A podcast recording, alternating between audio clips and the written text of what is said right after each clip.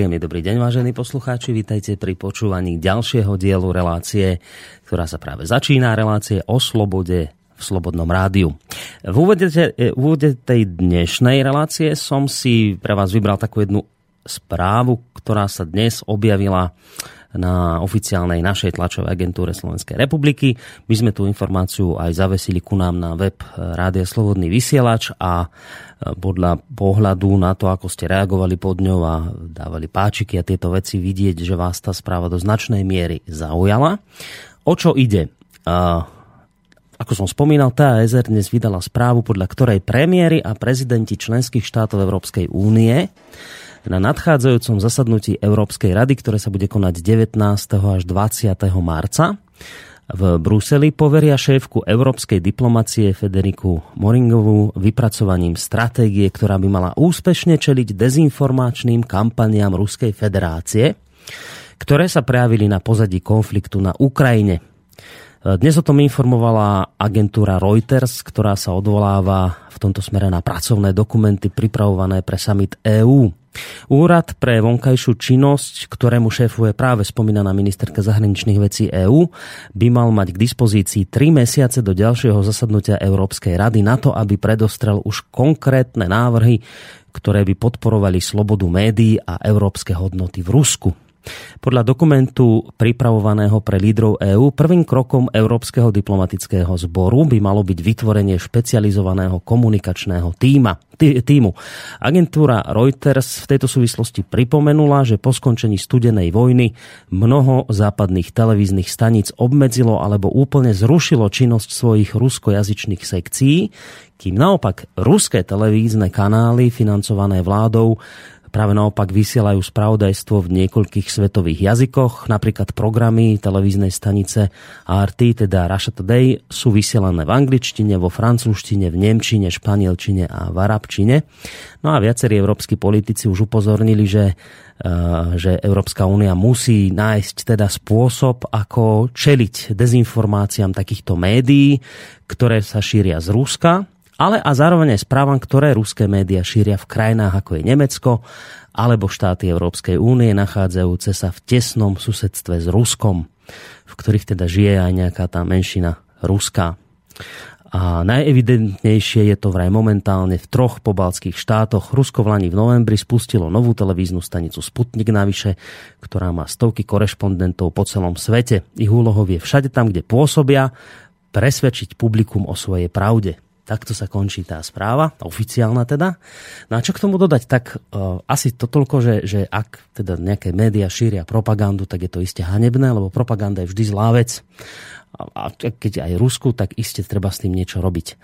Uh, Otázka ale znie, že, že čo teda, fajn, že už teda vieme, že čo sa bude diať s tými médiami, ktorí šíria uh, ruskú propagandu ak také teda sú. Ešte nám nikto nepovedal, že čo s tými médiami, ktoré šíria americkú propagandu, že či aj tie nejak na to potom budú doplácať a budú teda zo strany EÚ postihované alebo nie. To je jedna vec. A druhá vec, no aj samotný slobodný vysielač býva obviňovaný z ruskej propagandy, čo samozrejme my, ktorí stojíme za, za týmto rádiom, tvrdíme dlhodobo, že je to hlúposť a že to nie je pravda. Takže uvidíme, že čo, čo sa o tie tri mesiace udeje aj tu s nami. A či to dôjde k nejakej cenzúre alebo k niečomu podobnému. No, necháme sa v každom prípade prekvapiť. Dnes ešte je situácia iná. Dnes ešte teda môžeme slobodne vysielať na internete, okrem iného aj reláciu o slobode v Slobodnom rádiu, do ktorej opäť prijal pozvanie tradičný host tejto relácie, pán doktor Peter Marman, profesor z Univerzity Komenského z Bratislavy. Príjemný dobrý deň vám prajem. Pozdravujem vás, Boris, aj poslucháčov. Ďakujem veľmi pekne. Ja samozrejme takisto uh, pozdravujem poslucháčov teraz od mikrofónu a spoza techniky Boris Koroni. Verím, že uh, s nami zotrváte tie minimálne dve hodinky. Uvidíme, či to budú dve hodiny, alebo ešte natiahneme čas podľa toho, ako nám to dnes pôjde, lebo už ste si ste všimli, že téma dnes naozaj dosť široká.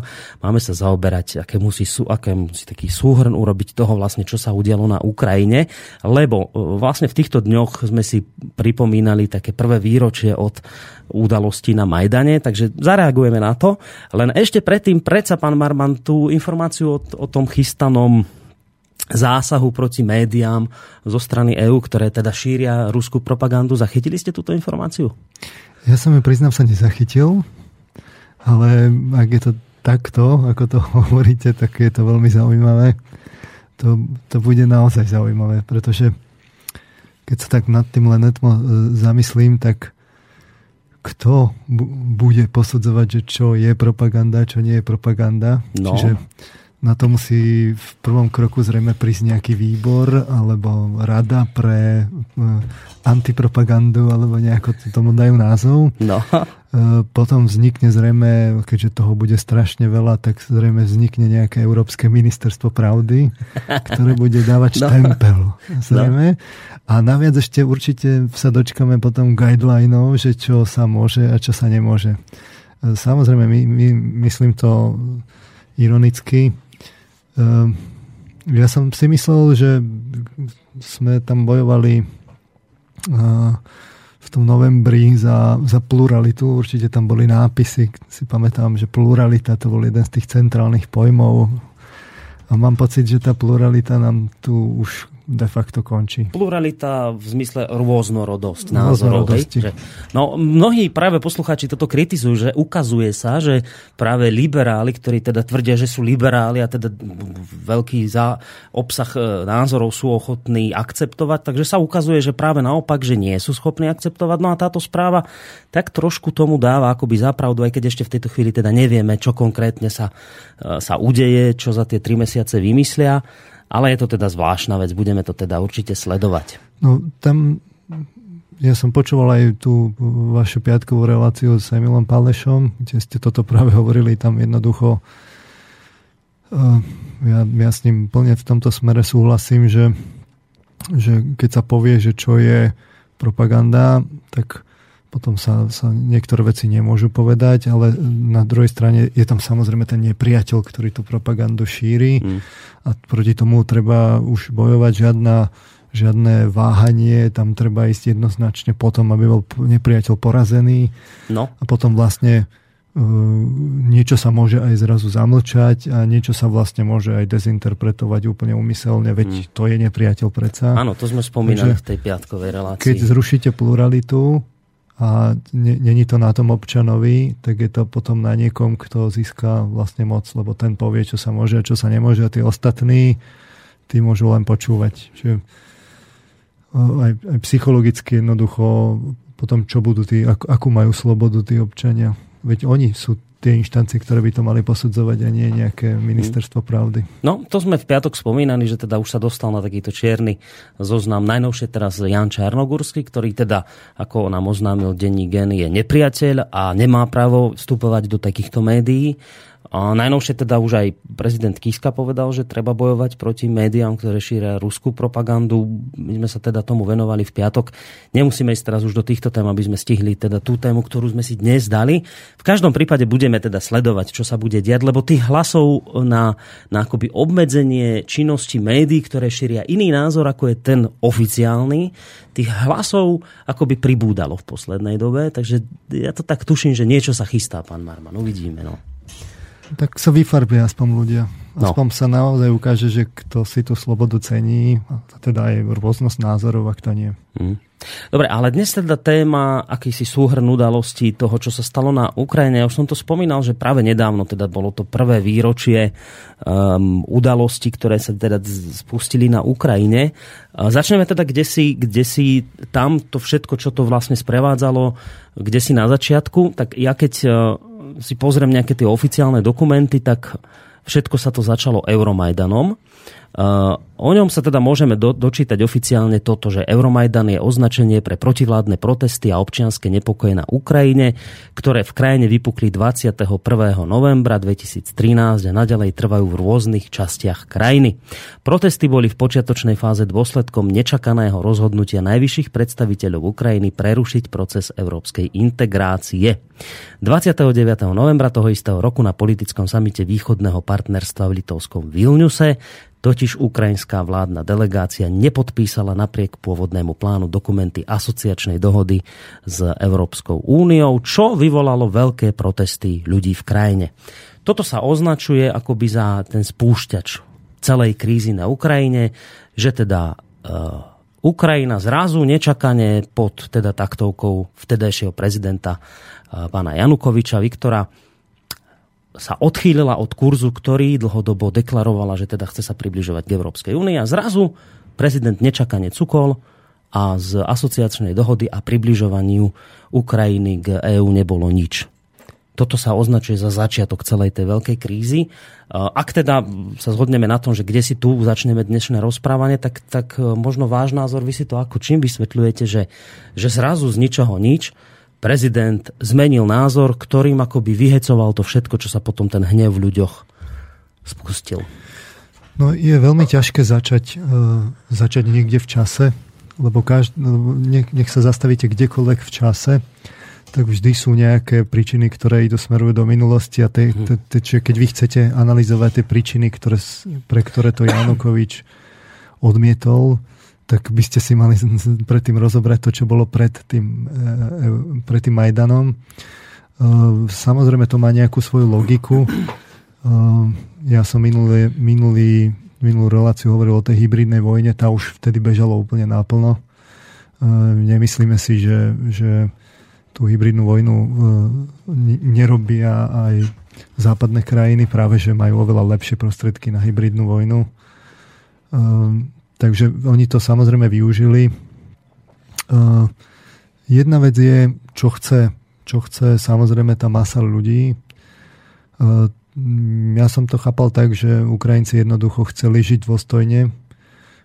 Tá ukrajinská spoločnosť de facto stagnovala.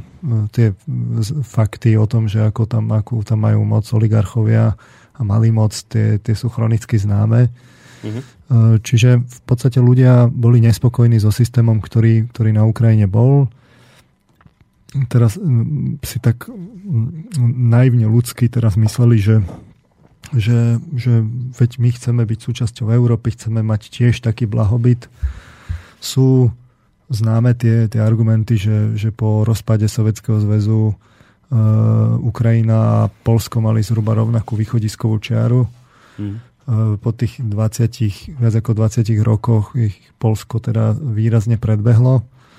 Eh, takže tí Ukrajinci to samozrejme videli a vyjadrili nespokojnosť. A tá nespokojnosť je eh, nespochybniteľná. Jednoducho v tých manifestáciách na tom Majdane a to hovoril aj Alexander Duleba, keď, keď tu bol, že, že jednoducho tých ľudí nikto nezaplatil Čiže tam bola nejaká, nejaká spontánna veľká vlna, ktorá sa, ktorá sa pohla v národe a z tohto pohľadu to nemôžeme spochybňovať. Mm. Na druhej strane e, práve v tom Euromajdane a Majdane vlastne e, treba hľadať počiatok toho, tej šlamastiky, ktorá, ktorá na Ukrajine teraz prebieha, lebo ten, ten spôsob, akým ten Majdan predbehol, teda prebehol, predurčil ďalší vývoj e, na Ukrajine. E, jednoducho e, to, čo sa stalo, tak došlo k tomu, že, že tie udalosti, ktoré sa tam stali, podkopali tú demokraciu na Ukrajine, ktorá sama o sebe nebola zase tak úplne silná podkopali ľudské práva, podkopali vlastne zákonnosť. Mm. Aj nech už si myslíme o zákonnosti na Ukrajine čokoľvek, ale ale to, čo je tam teraz si myslím, že je, je, bol, bol vlastne citeľný regres a jednoducho, keď sledujeme, že kde sa to celé nahlodalo, tak sa to nahlodalo na tom, na tom Majdane. Dobre, ja trošku vám do toho skočím, no. že keď hovoríte, že ťažko nájsť nejaký počiatočný bod, lebo vždy niečomu niečo predchádzalo, tak, tak vrátime sa teda ešte pred uh, samotnú asociačnú dohodu, kde si do apríla roku 2010. V Charkove sa v tom čase stretol Putin s Janukovičom. A dohodli sa na dvoch veciach. Dohodli sa na tom, že Ukrajina nebude ašpirovať do NATO. Toto bola požiadavka Putina smerom k Janukovičovi, že nebudete sa snažiť Ukrajinu ťahať do NATO. Janukovič povedal, dobre, nebudeme v NATO, ostaneme teda nejak neutrálni, však konec koncov Rusko nám garantuje bezpečnosť na základe Budapešťanskej dohody. Nebudeme ašpirovať do NATO, ale budeme ašpirovať do Európskej únie.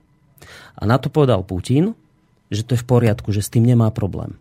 A potom sa ukázalo vlastne po tých, no, pred tými udalostiami aj Majdanovými, že jednoducho s tým Putin problém mal, že nedodržal dohodu na ktorej sa dohodli v apríli 2010, že teda nedodržal dohodu, že nebude mať problém s zašpirovaním Ukrajiny do, do Európskej únie, pretože nakoniec sa ukázalo, že práve Putin teda vyvíjal veľký tlak, aby Ukrajina do EÚ nešla.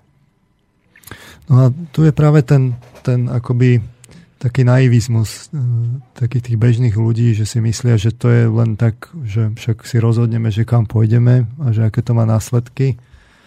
To, v tej príčiny by sme museli ísť naozaj ešte do, do rozpadu Sovietskeho zväzu. Viete, aj s tým Polskom, že to je v skutočnosti tak, že Eh, aj Polsko, aj, aj Ukrajina, aj vlastne tie, tie, tie krajiny z bývalého sovietského zväzu, oni mali svoje problémy ekonomické. Uh-huh. A eh, je známy fakt, eh, ktorý vlastne dokladoval priamo ten, ten poradca Jelcinov, ktorý bol univerzitný profesor zo Spojených štátov pre ekonomiku, ktorý hovoril, že že jednoducho Spojené štáty a veritelia jednoducho Polsku pomohli uh-huh. a s, s, sovietským krajinám nepomohli.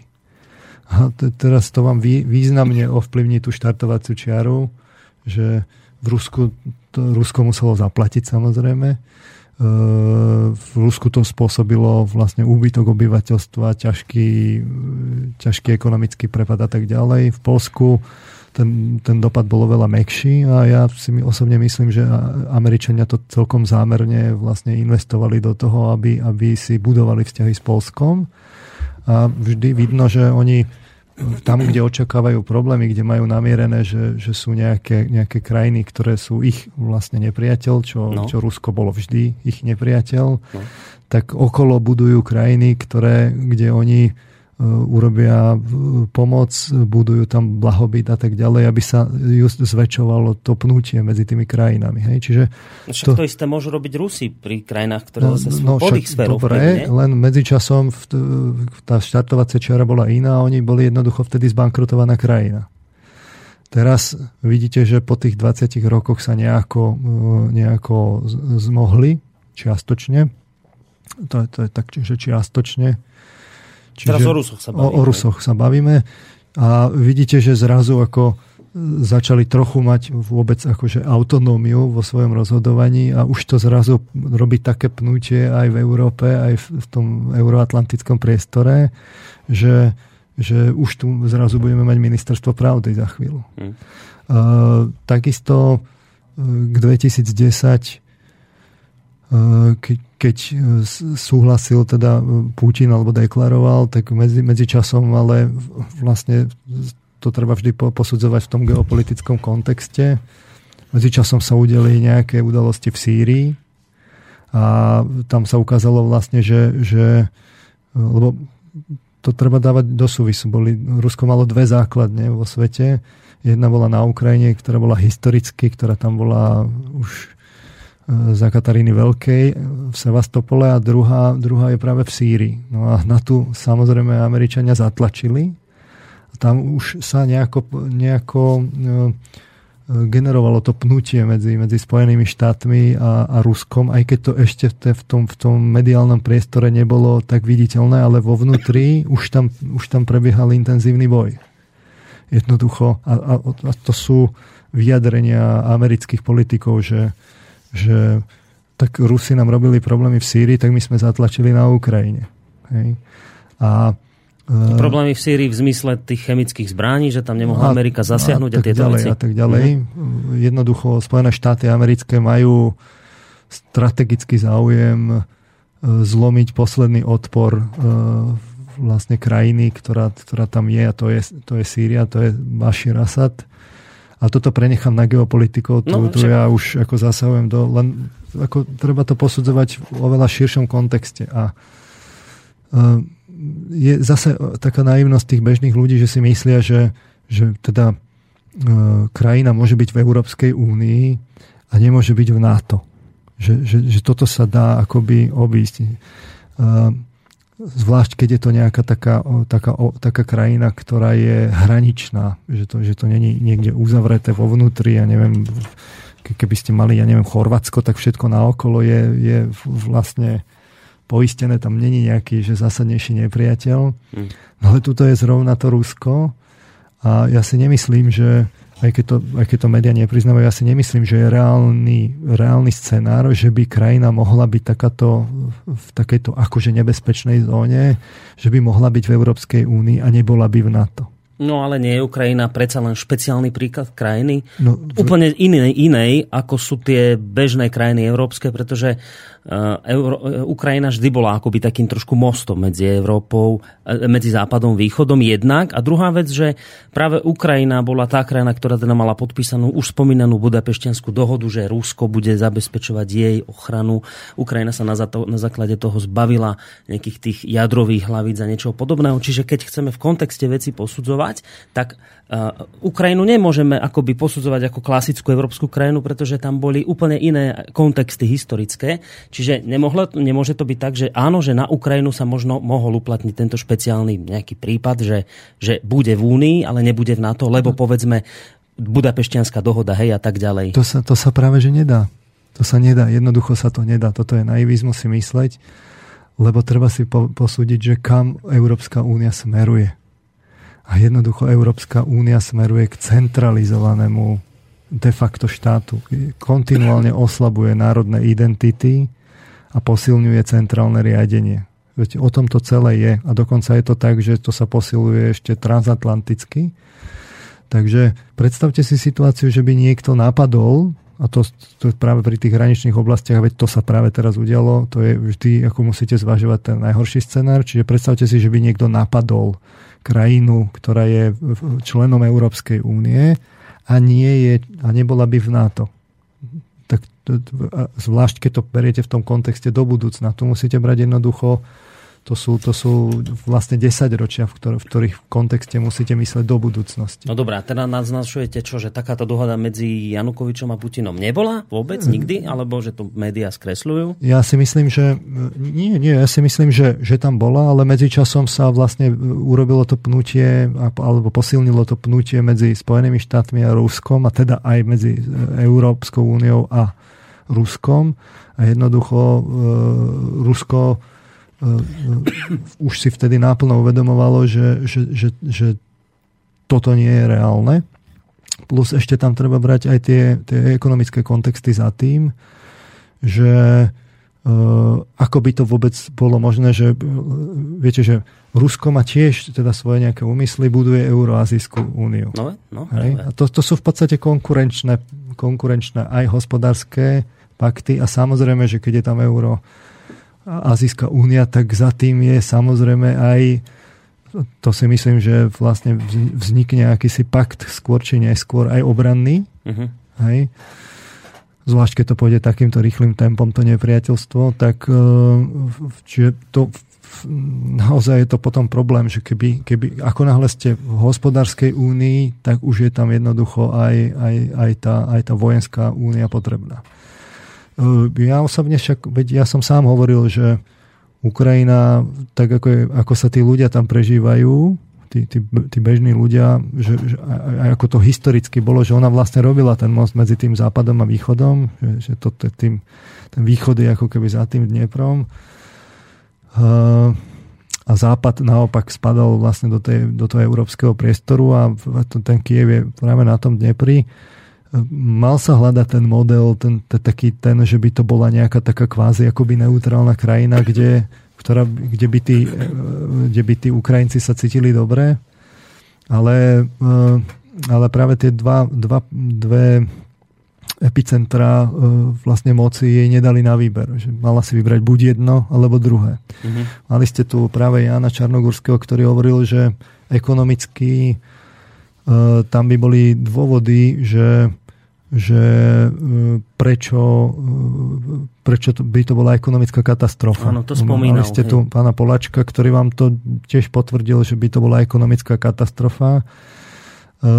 A bola by to ekonomická katastrofa. V zmysle, že teda Rusko má rozbehnutý tam, obchod práve Veď tam bolo práve to, že, že, že celý ten priemysel bol z väčšej časti orientovaný práve na Rusko. Uh-huh No a teraz tá transformácia by, by veľmi bolela. A to je práve ten, ten, ten naivizmus tej, tej bežnej masy ľudí, ktorí si myslia, že, že to lusknutím prstu sa to zmení a samozrejme, že všetci si tam mysleli na tom Majdane, že oni vlastne chcú tú zmenu, a, a, ale bez straty životnej ale úrovne. Ale toto nebola len, len akoby chuť ľudí, však to deklarovala aj oficiálna ešte v tej dobe Janukovičová vláda, že teda chce sa zbližovať s Európskou úniou. To klamala ľudí, hovorila veci, ktorým sama neverila, veď, nie, veď nie, práve že... naopak, že, že oni nevedeli, že keď uh, im, oni tým to nedochádzalo, že keď sa dohodnú s Európskou úniou, tak zruší sa obchod s Ruskom a dopadnú zlé katastrofa a ekonomicky. To si až v poslednej chvíli akoby uvedomili? Tam sú o tom, tam sú o tom, uh, tam sú o tom práve, že uh, už teraz celkom dobré uh, je taká tá postupnosť udalosti. Napríklad nemecký e, týždenník Spiegel publikoval rozsiahly materiál mapujúci práve tie udalosti, že, že ako tí zástupcovia e, Bruselu a tam bol práve český e, český komisár pán File, ktorý, ktorý vlastne rokoval za tú európsku stranu a ten Janukovič, ono sa tak hovorí, že on bol vlastne taký proruský, ale v skutočnosti on celý čas zastával tú, tú takú ako keby tú, tú, ten, ten most, že Ukrajina mm-hmm. má byť v strede. Mm-hmm. Čiže to, to nebolo tak, že by, že by on bol vyslovene, že ťahal tú Ukrajinu do toho Ruska. To práve, že tak nebolo. A to sa dá z rôznych strán ako vlastne ukázať aj z tej ekonomickej, aj z ďalších, povedzme ten jazykový zákon a tak. Uh, ale jednoducho tie dve strany mu nedali šancu. Je to potom o tých, o tých podmienkach tých rokovaní, že čo tam je napísané a čo tam nie je napísané. No a ja osobne si myslím, a nie som na to odborník, nechom to ako na, na posúdenie vlastne odborníkom, že, že v tých podmienkach, ktoré prišli z Európskej únie, boli také veci, kde, kde aj vlastne Rusko zistilo, že, že jednoducho by ohrozilo svoj sam, ako trh, keby, keby to vlastne pripustilo. A potom, že to bol ďalší akože dôvod, prečo to, to Rusko zmenilo ten názor, lebo tá Európska únia naozaj tvrdo tlačila a v podstate e, by sa tam otvoril veľký priestor, že cez, cez tú Ukrajinu by, by vlastne e, de facto Európska únia odišla, obišla vlastne tie zábrany, ktoré Rusko pre ten svoj trh malo, čo, čo by bolo pre Rusko krajne nevýhodné. No a jednoducho uh, hovorí sa o nejakej analýze, kde, kde, ktorú, ktorú v poslednej etape tých jednaní, ako, s ktorou vyrukoval Janukovič, kde sa zistilo, že to sú uh, obrovské miliardy, desiatky miliard dolárov strát, ktoré by Ukrajina naozaj mala, keby, keby tú asociačnú dohodu podpísala. Mm-hmm. No, čiže to je o tom, že to, je, to, to sú zložité ekonomické vzťahy, Teraz samozrejme tam sú tí bežní ľudia, ktorí chcú no, jednoduchú však... vec, že chcú, chcú, chcú zvýšenie životnej no. úrovne, no. no. chcú sa mať presne tak, ako sa majú tí Poliaci teraz. No, a, no. A, ako a sme sa chceli mať aj my, však my sme tiež, už dnes si môžeme myslieť o Európskej únii čokoľvek, ale ja si pamätám dobu, keď teda sme rozhodovali, či do EÚ alebo neísť. Vtedy vám množstvo Slovákov e, to hovorilo značením, že áno, aj my budeme mať potom takú úroveň ako v Nemecku, niečo. No dnes sme múdrejší, vidíme, že to nejde tak rýchlo, hej? ale, ale teraz, teraz dajme politiku bokom, všetkých politikov preč. Ale potom sú tu ľudia. A teraz, dobre, jedna vec je tá, že hospodárske škody, neviem čo, ale, ale keď ľudia chcú ísť do Európskej únie. A teraz si to takto beriem, že, že tí ľudia žijúci na Ukrajine dlhé roky vidia, že, že sú zaostali, pokiaľ ide o ekonomickú úroveň ich života. Zároveň vedia to, že, že Janukovič je proste nejaký oligarcha, korupcia sa rozmáha. To spomínal práve pán Duleba, že, že ja neviem, že za rok zarobil, alebo za dva roky nejaké miliardu dolárov skoro. Teda, že, poskupovali nejakých 17 tisíc malých stredných podnikov, že to proste všetko transformovalo len do, akoby koncentrovalo do rúk oligarchom. Toto bežní ľudia videli. A to bolo v tej dobe, keď teda malo Rusko vplyv na, na Ukrajinu, keď ešte teda Ukrajina nebola nejak tak zadefinovaná ako dnes viac západne. A ľudia to videli, že jednoducho sa im ťažko žije, že sa to nehýbe, že práve naopak oligarchovia stále viac bohatnú, tak jednoducho mali nádej, takú podobnú ako aj my, že keď pôjdu do Európskej únie, tak sa zlepší ich životná úroveň. A teraz čo, že, že je v poriadku, keď sa toto chcenie ľudí bude nerešpektovať? Keď proste Janukovič nech mal akékoľvek dôvody, ale proste má právo nevypočuť volanie ľudí na ulici? No ale teraz si zoberte ten, ten Janukovičov, eh, Jan, to Janukovičové postavenie, ja ho samozrejme nechcem obhajovať, tie, tie metódy boli vyslovene mafiánske s najväčšou pravdepodobnosťou, hraničiacou s istotou, čiže násilné preberanie firiem, kde no. sa vám povie za koľko a tak ďalej, čiže to, to, sú, to sú tiež chronicky známe veci.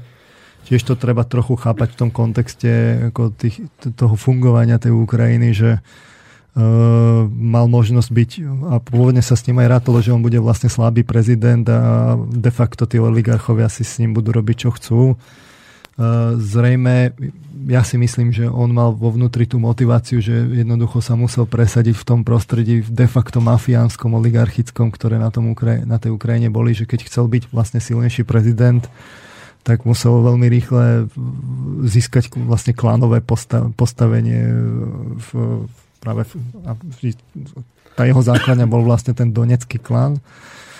A, e, čiže to, to je jasné. A teraz si predstavte, že, že na jednej strane vidíte, však on dobre vedel, že tí, tí ľudia chcú ísť do Európskej únie. Veď, veď to bol on, ktorý chcel no. tie asociačné dohody a, a robil tie rokovania a tak ďalej.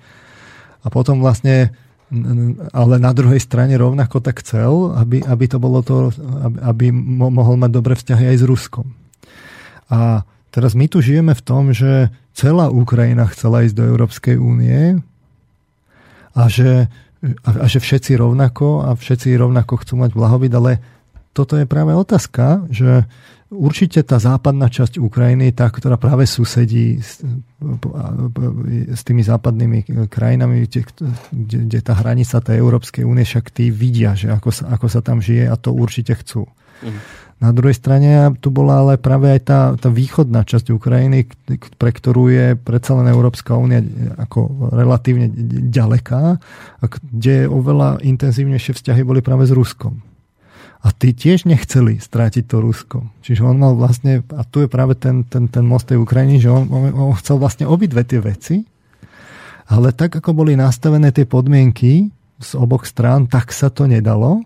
A on vlastne zistil, že tak buď podpíše asociačnú dohodu a potom to znamená bankrot Ukrajiny de facto, alebo ju nepodpíše a potom to znamená obrovský problém vzhľadom akože k ľuďom. To je bezvýchodisková situácia a teraz kto je na vine, že Samozrejme, že Janukovič, samozrejme, že aj tí ľudia, ktorí pripustili tu tých, tých oligarchov, ako si tú Ukrajinu rozkradali a tak ďalej, samozrejme ešte im v tom pomohli aj tie, tie, tie, tie strany, akože tie, tie veľmoci.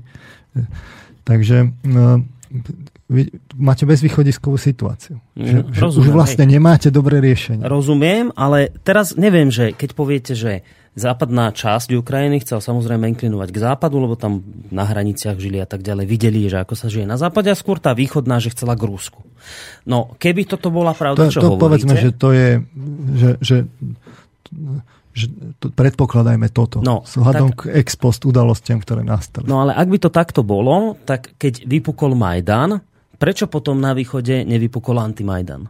Prečo, keď teda už ľudia vyšli v tej západnej časti Ukrajiny do ulic, lebo sa rozčulili nad tým, že, že Janukovič to stopol, všetko s Európskou úniou, asociačnú dohodu a tak ďalej, tam západná časť vyšla do ulic nahnevaná. Prečo teda východná časť, ktorá teda tvrdíte, že skôr inklinovala k Rusku, prečo teda, teda nezorganizovala antimajdan a teda nevy, nevyšli do ulic a nepovedali otvorene, ale my s vami nesúhlasíme, my chceme ísť k Rusku. Uh, viete, oni nevyšli do ulic, čiže môžeme očakávať alebo predpokladať, že že tá východná časť možno nechcela ísť až tak Rusku, ako sa to všeobecne tvrdí. Lebo keby chcela, tak by boli podobné protesty aj na východe. No, Tie vznikli až jednak neskôr. časť protestov samozrejme bola. Čiže istý no anti, potom neskôr. No, istý anti-Majdan bol. Hej.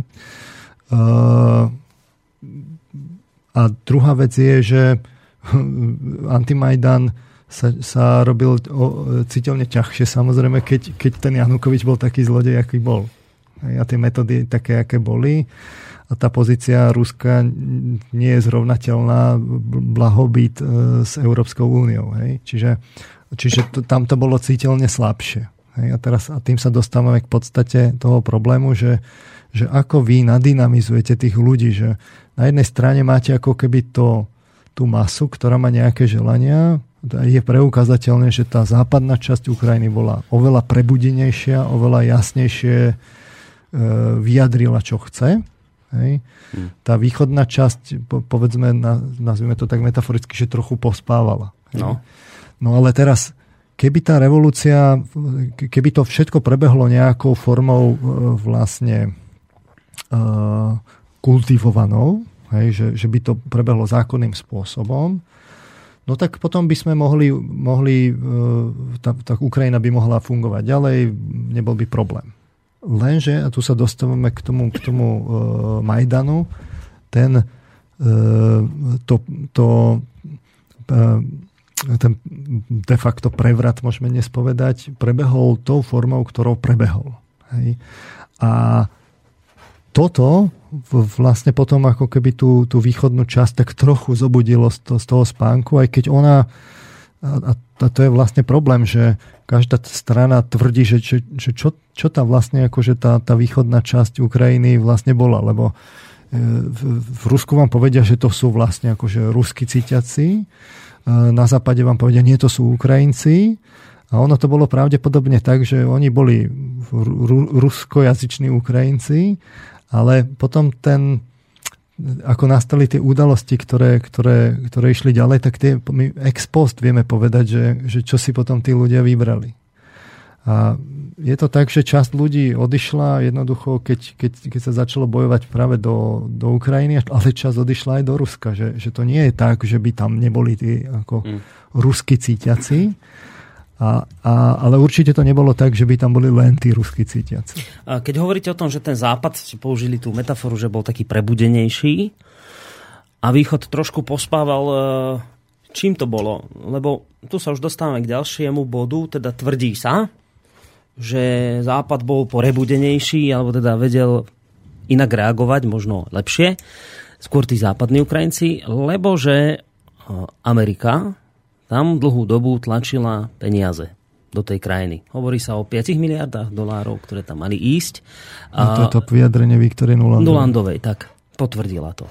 Tak, že, že preto to bola západná Ukrajina akoby pripravenejšia na to, zobudenejšia, že zohrala tam podľa vás úlohu takúto významnú Amerika?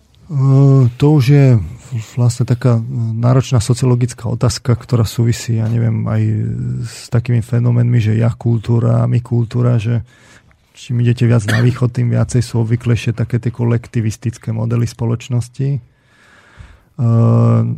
Naopak, čím idete viac na západ, ako v, tom naš, v tých našich zemepisných šírkach, tak tam sa posilňuje individualizmus.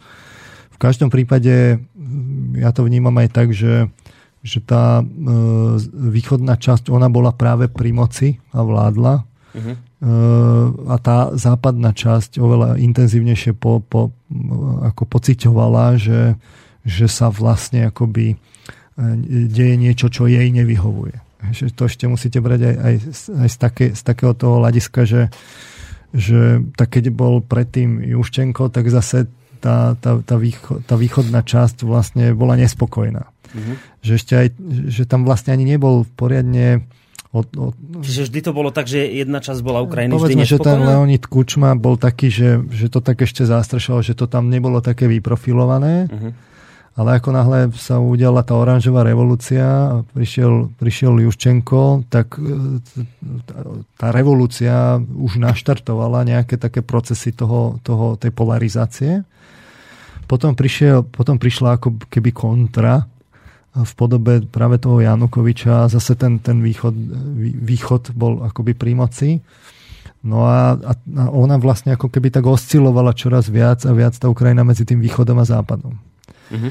A e, zjavne toto ju tie udalosti v Kieve ju na, naštartovali tých ľudí a tam akoby tá, vyplavilo to celú tú nespokojnosť, ktorá tam bola zadržiavaná počas toho Janukoviča. Tam to každý videl na svojej koži, že, že ako sa žije, čo sa robí, ako sa podplaca a tak ďalej. Uh, takže to nebol problém výsť do tých ulic a prejaviť nespokojnosť. Jednoducho tí západňari to nechceli. Tí východňari tí tak akože podľa mňa zo, solidar- zo Solidarity, aj keď boli samozrejme nespokojní, ale bol to ich predstaviteľ, takže až tak veľmi do, do ulic ne, ako ne, ne, ne, nevyšli a ten, tá, tá majdanská revolúcia nebola revolúcia, ktorá bola tá revolúcia východu. Uh-huh. Čiže uh, tie udalosti na tej Ukrajine vlastne ukazovali, že, že, aj, že už vo vnútri Ukrajiny sa diala tá polarizácia. No a jednoducho e, tá otázka potom stojí, že, že čo spôsobil, kto spôsobil a čo spôsobili tie udalosti tých, toho zavraždenia tých ľudí práve na tom Majdane. Že či to bola, že kto to vlastne... No, spôsobil. No tak, to som sa chcel opýtať nejak, že takto. A rozumiem tomu, čo hovoríte, že sa to tak prelínalo, že raz východ, raz na západ a takto sa tam oscilovalo a že, a že furt bola jedna časť Ukrajiny nespokojná. Keď bol Juščenko pri moci, teda tá prozápadná, tak skôr boli nespokojní ľudia na východe Ukrajiny. Naopak, keď Janukovič, tak skôr sa ten východ povedzme, že radoval a Západ bol nespokojný. Teraz sa ukázalo, že napokon teda vyhrála tá západná časť Ukrajiny. Momentálne vyhráva, lebo teda majú teraz to prozápadné vedenie krajiny. A teraz takto, že vyhrali vďaka peniazom Ameriky?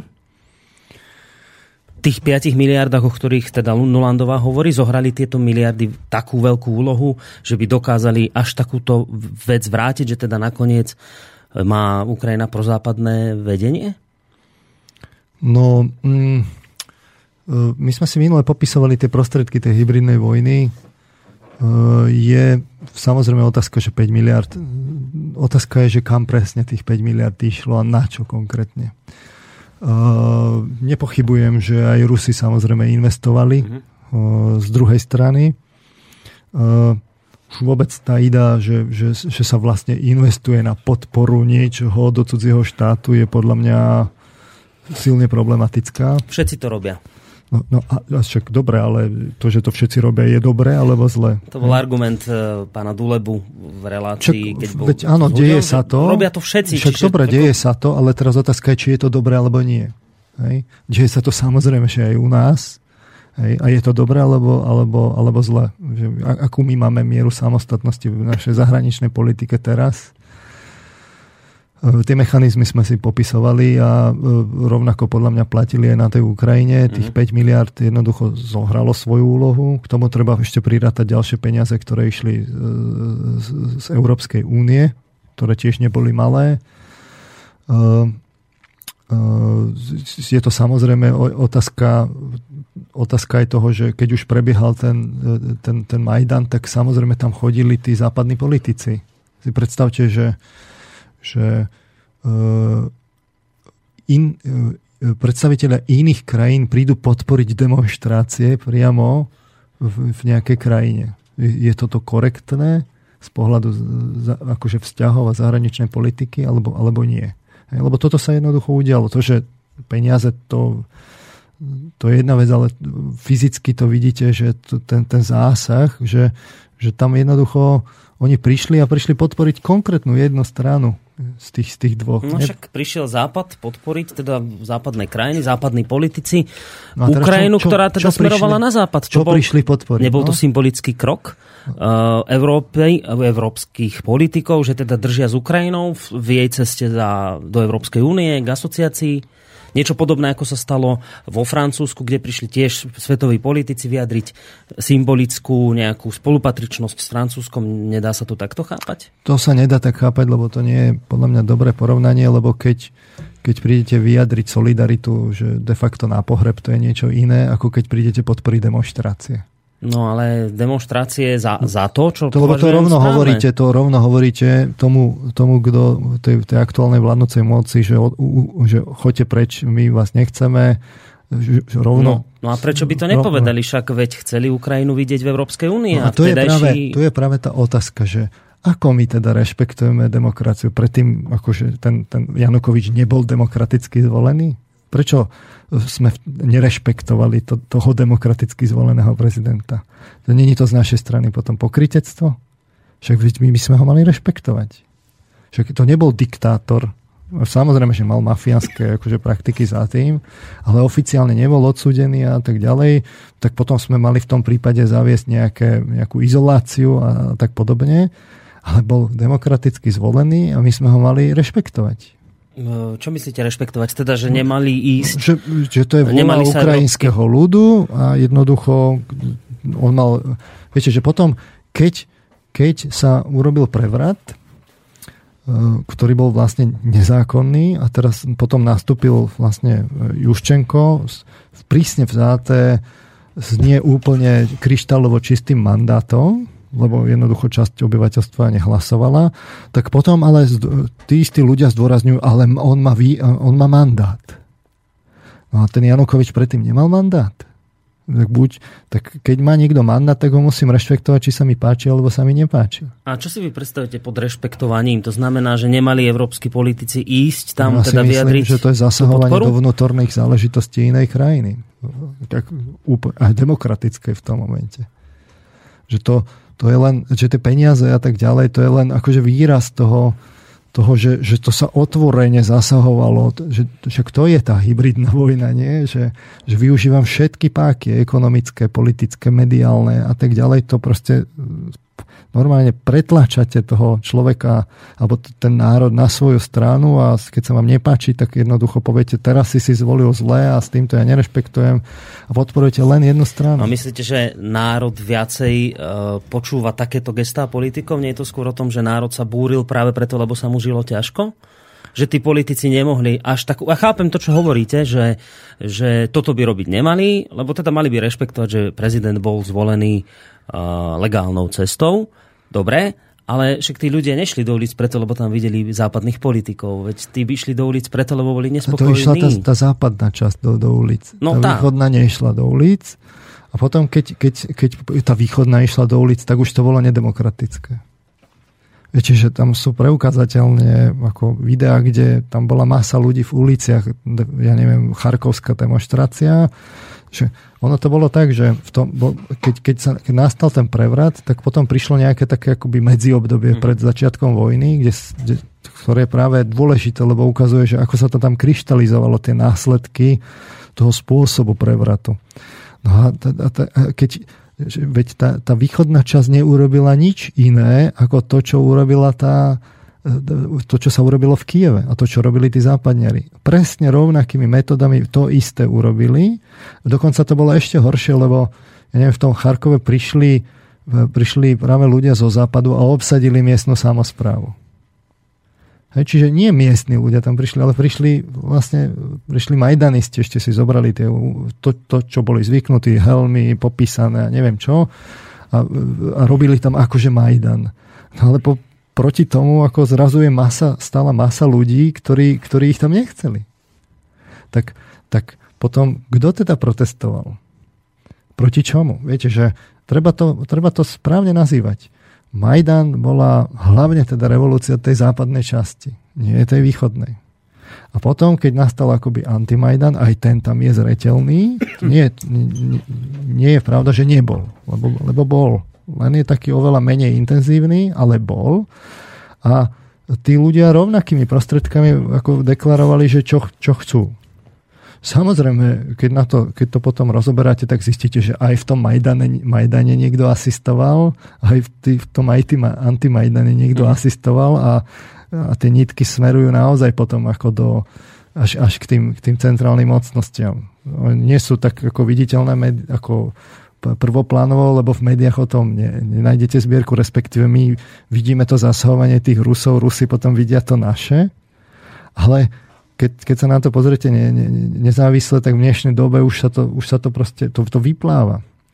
No a, a, a, a, a teraz, že, kde, že, že aký, aký má, aké máte tie meritka? No dobre, tak ale teraz zase budem, budem ukrajinský občan. No. Tak teraz čo mi hovoríte, že ja nemám právo sa... Dobre, tak, tak povedzme, žijem na západnej Ukrajine, ja som nespokojný s mojim prezidentom.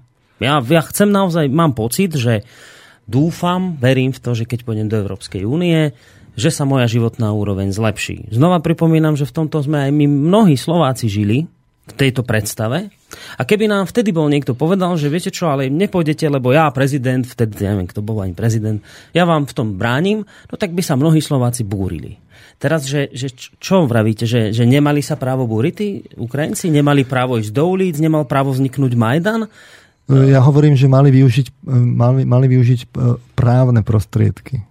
To znamená čo? To znamená, že, že vyjadriť to naozaj tou demonstráciou, ale v okamihu, keď začnete používať molotovové koktejly a začnete obsadzovať vládne budovy, tak to už nie je právny stav, to je jednoducho revolúcia. Je to, je to násilný prevrat, a... ktorý má svoje dôsledky. Lebo vo výsledku potom v tej, tej východnej časti prebehol rovnako násil, presne ten istý prevrat iným smerom. Lebo aj tí majú, ľudia majú predsa vyjad, právo vyjadriť svoj názor, nie?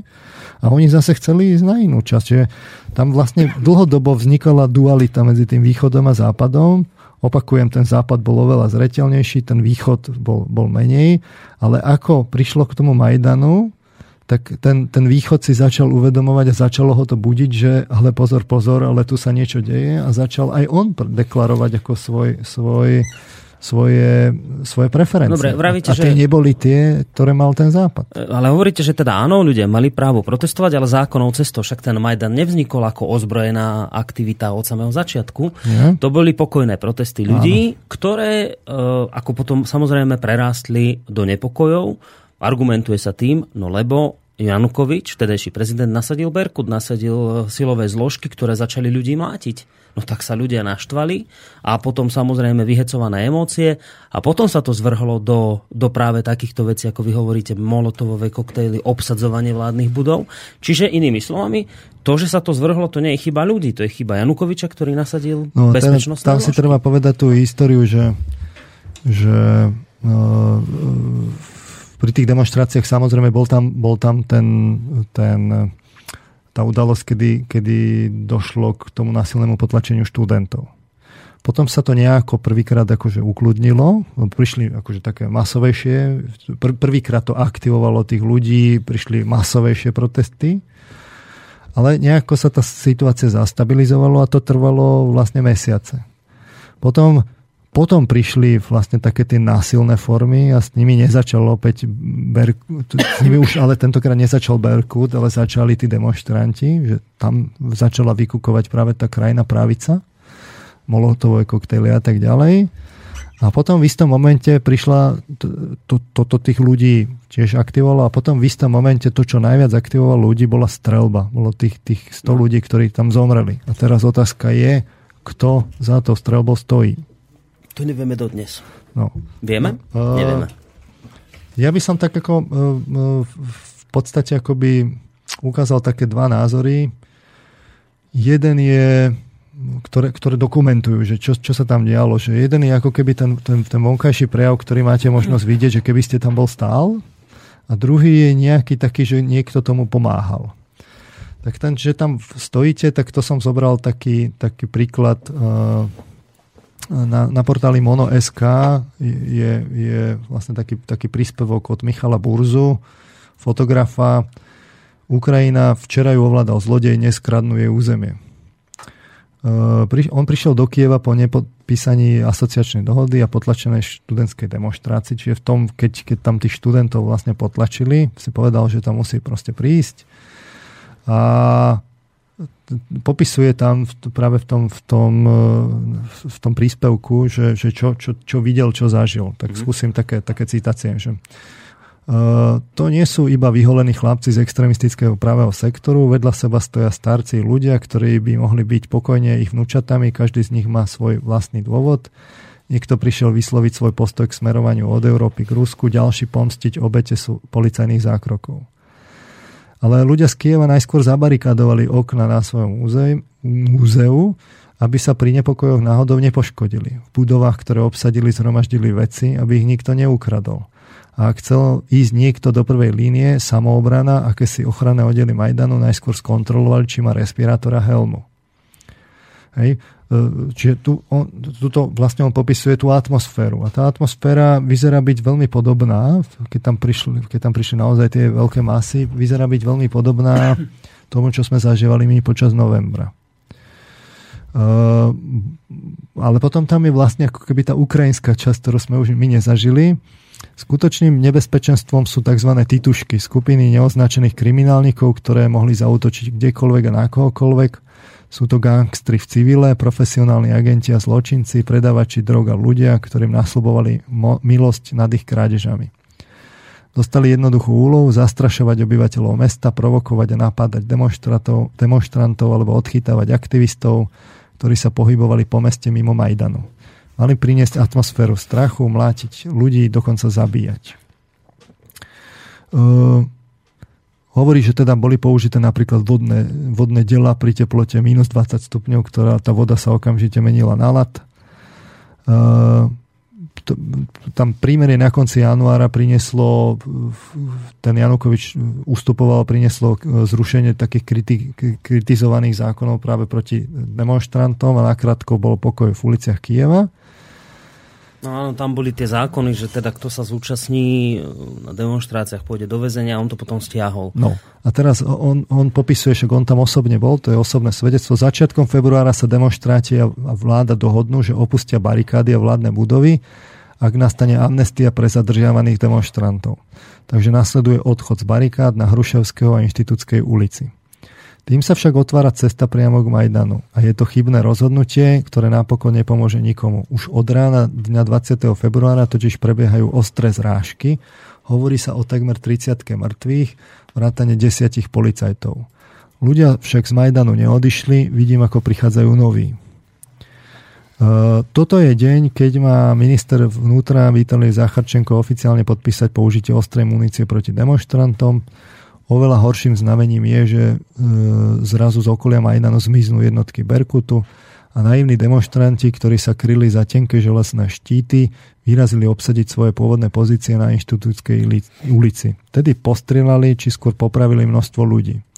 Stojím na mieste, eh, na tom mieste, na mieste, kde som sa postupne 10 krát vrátil a chcem pochopiť, čo a prečo sa to vlastne stalo. V stĺpoch sú stále zarazené gulky na stene hotela Ukrajina, ktorý stojí medzi vládnou štvrťou a Majdanou a v ktorom bývali novinári z celého sveta sú diery po strelbe. Vidím stopy po masakri a všetky ukazujú na jediný smer. Strelba prišla z vládnej štvrte, pátral som po strelách z opačnej strany a nenašiel som ich. Uh, Prvé vyšetrovanie tvrdí, že tí, ktorí postrelali demonstrantov, mali byť špeciálnym komandom jednotiek Berkut. Neskôršie parlamentné vyšetrovanie ale zdôrazňuje, že šlo, išlo o inú muníciu. A môj zdroj z prostredia ukrajinskej tajnej služby hovorí, že zo známych fotografií strelcov sa nedá zistiť, kto strieľal. Čiže eh, a potom tam popisuje, ako, ako vlastne tá atmosféra prebiehala, že ako to zapôsobilo na, ten, na, na tých ľudí na tej demonstrácii že stojím na Majdane a okolo mňa nosia mŕtvych. Vedľa mňa plače starší muž. Jeden zo zabitých bol jeho priateľ. Vo vedľajšom hoteli Ukrajina sa vytvorila provizorná nemocnica a lekári sa snažia zachrániť niek- niektorých postrelených. Je večer a pred hotelom pribudlo ďalších 9 tiel. Nikdy som nevidel na Majdane viac ľudí ako v ten večer. Keď cez dav prenašali do sanitiek zavraždených, na pódiu spievali zádušnú pieseň, ktorá sa opakovala každý ďalší deň pri každej rozlúčke so zosnulými. Hrdinovia neumierajú, kričí dáva, pridáva, zeku smrť. Smrť tomu, kto bol vo vezení. Je to jednoznačný odkaz na Janukovičovú minulosť, ktorý dvakrát sedel za lúpež, až ráno priniesol pokoj. Vyhrali, hovorím si, keď sa, keď, sa, keď sa s Tomášom Rafom budíme na podlahe hotela Ukrajina vedľa provizorných operačných sál na mieste, kde zrazu zavládlo zvláštne ticho. Vyhrali, op, opakujem si. Čiže on vlastne potom popisuje, že aj sú tam aj tie fotky, tie sú také veľa vravné, že aká bola tá silná atmosféra. Jednoducho toto bol ten, ten, ten hýbateľ, ktorý tých ľudí definitívne naštartoval. Mm. Že tam zomierali ľudí, ľudia a tí ľudia si mysleli, že to strieľali berkuťaci, berkuťaci a že jednoducho ich tam sa rozhodli potlačiť násilne. No. No. Čiže to je svedectvo človeka, ktorý tam bol osobne. Uh, pridám ale i, i, iné svedectvo. Je normálne vedecká štúdia na to, uh, doktora Ivana Kačanovského, čo bol človek, ktorý práve prišiel z Ukrajiny do do, do Kanady, pôsobí na univerzite v Otave. Mal príspevok, že ostreľovačská masakra na Majdane v Ukrajine, kde podrobne rozobral dôkazy, ktoré boli prístupné v nereportovaných alebo potlačaných alebo disinterpretovaných videách, fotkách podozrivých strelcov, E, ďalej e, živé vyjadrenia e, Majdanových vodcov, posudzoval rádiovú komunikáciu majdanských ostreľovačov a ich veliteľov v špeciálnej jednotky Alfa bezpečnostnej služby Ukrajiny. Posudzoval balistické trajektórie oč, očité svedectvá aj majdanských pro, e, e, tých ľudí, čo protestovali, aj vlastne ľudí, ktorí pôsobili v špeciálnych jednotkách, e, verejné vyjadrenia v obidvoch strán, aj ľudí, ktorí vlastne boli vtedy vo vláde, aj ktorí boli potom vo vláde, gulky a zbranie, ktoré boli použité a tak ďalej a tak ďalej. Je, je toho je toho veľa. Všetko, čo jednoducho našiel prí, prístupné a tej mm. dokumentácie je dnes naozaj veľmi veľa. Zobral ešte aj e, ešte aj vlastne tie online prenosy, ktoré boli tam robené, tam boli kontinuálne prenosy že v kamery, že čo sa tam vlastne deje. Pozeral som si tú štúdiu, stiahol som si ju, je z 1. oktobra 2014 a naozaj tam vidíte, on tam presne popisuje, že na tomto a tomto videu, na, na záberoch od tej a tej minúty je toto a toto a tak ďalej. Je zaujímavé, že čo je teda záverom tej štúdie, on to tam podrobne analýzuje, naozaj tam kvantum tých, tých linkov, ktoré sú v tej, v tej, v tej správe. Hovorí, že že čo je teda výsledkom tej strelby e, na Majdane. On hovorí, že, že vďaka tej strelbe na Majdane organizátori Majdanu prebrali moc. Janukovič a vláda museli utiec z Kieva a potom aj z Ukrajiny. Polícia vlastne musela ustúpiť. E, zároveň ale Protestujúci boli počas smrteľnej strelby posielaní na nezmyselné pozície bez dôležitej hodnoty. On tam, je, tam v tej správe je normálne mapka, že, že kam boli posielaní, kde boli tie úmrtia. Čiže je tam taký pohľad ako z hora, z Google Maps. Uh, kde boli vo vlnách strieľaní z neočakávaných smerov.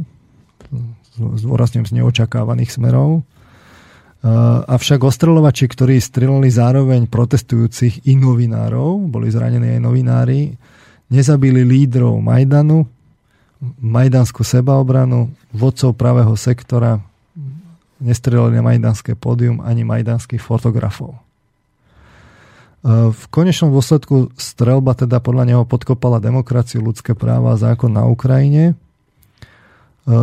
Spôsobila teda násilnú zmenu vlády, ktorá viedla k občianskej vojne na Ukrajine, k podpore separatistov zo strany Ruska, de facto k rozpadu Ukrajiny a samozrejme medzinárodnému konfliktu medzi Západom a Ruskom. To bolo, hovorí teda k oktobru minulého roku, odtedy sa to len posilnilo. A hovorí, že teda dôkazy poukazujú na spojenie majdanskej opozície a krajnej pravice teda, e, že spojenie majdanskej opozície a krajnej pravice bolo zainteresované, zainteresované na masovom vraždení tak protestujúcich ako aj policie. E, ani účasť na zabití časti protestujúcich policiou nemôže byť na základe verejne dostupných dôkazov vylúčená. Ale hovorí teda, že krajná pravica hrala kľúčovú rolu v násilnom prevrate. Nová vláda, ktorá prišla k moci, začala falzifikovať vyšetrovanie a ukrajinské médiá pomáhajú dezinterpretovať zabitia protestujúcich policie. Toto je napísané v, v, teda v závere tej štúdie. Mm-hmm. Veľa, význam, veľa vravná je, je tam mapka, že odkiaľ bola vedená strelba. Uh, ja som videl záznamy napríklad z televízie ARD, to je opäť, vlastne už sa to tak začína postupne objavovať, že naozaj tá strelba prichádzala povedzme hlavne z hotela Ukrajina, ktorý v tom čase už dávno mali pod kontrolou práve e, majdanisti. Mm-hmm. že tí, tí ľudia jednoducho sa tým, tými štítmi sa bránili, ako keby očakávali akože strelbu v tom smere. Ono, ono to je také preťahnuté to námestie a, a ten Berkut sídlil vlastne na, jednej, na tom jednom konci toho námestia. A teraz oni odtiaľ samozrejme očakávali strelbu. Uh-huh. A teraz zrazu dostane ten, ten, ten protestujúci zásah z boku a ten vedľa sa tak pozera na to, že čo, čo sa delo, že odkiaľ tá gulka prišla. Uh, tie tie uh, strelby, ktoré sú tam, sú naozaj porozmiestňované veľmi rôzne, častokrát aj v pozíciách, kde ten Berkut jednoducho nemohol dostreliť, mm-hmm. nemal vid- viditeľnosť a tak podobne. Naozaj je to tak rozosiaté. Ehm, Kačanovský vlastne sumarizuje aj tie pozície tých ostreľovačov, dokladuje ich ehm, častokrát aj na, ehm, na videozáznamoch, kde tam evidentne boli porozmiestňovaní kde kade, nie len reálni ostreľovači. Mm. Naopak tí ostreľovači, ktorí boli v, v jednotkách tej Alfy, mali oficiálny rozkaz vlastne mieriť na, na snajperov. Boli strieľaní ľudia tak, že že keď tam, kde bol ten, ten kľúčový akoby tá fronta, kde, kde boli tí protestujúci s policiou, tak tí uh, protestujúci dostali nemalokrát zásah, že do chrbta mm-hmm. a, za, a zastrelili aj uh, policajtov spredu. Uh, čiže vlastne ako vo výsledku je evidentné, že Určite všetky obete nespôsobila vlastne tá, tá tajná policia, mm. aj keď sa zdá, že niektoré spôsobila. Ale sú preukázateľné videá, že ako sa na tom hoteli Ukrajina otvára okno a teraz tam zvnútra niečo robí. Potom evidentne boli ľudia s brokovnicami, ktorí, že, že boli zábery ako že za nimi stoja reportéri a na tých videách vlastne on tam strieľa niekde dole, nevedno čo z brokovnice Čiže, e, a, to, a to práve z toho hotela Ukrajina. E, čiže vo výsledku potom neprekvapí taký rozhovor, ktorý viedol estonský minister zahraničia s baronkou mm. Eštonovou, kde práve hovorí, že uh, uh, hovorí, že uh, sme stále více přesvědčení o tom, že za snajpery nestal Janukovič, ale niekto z Nové koalice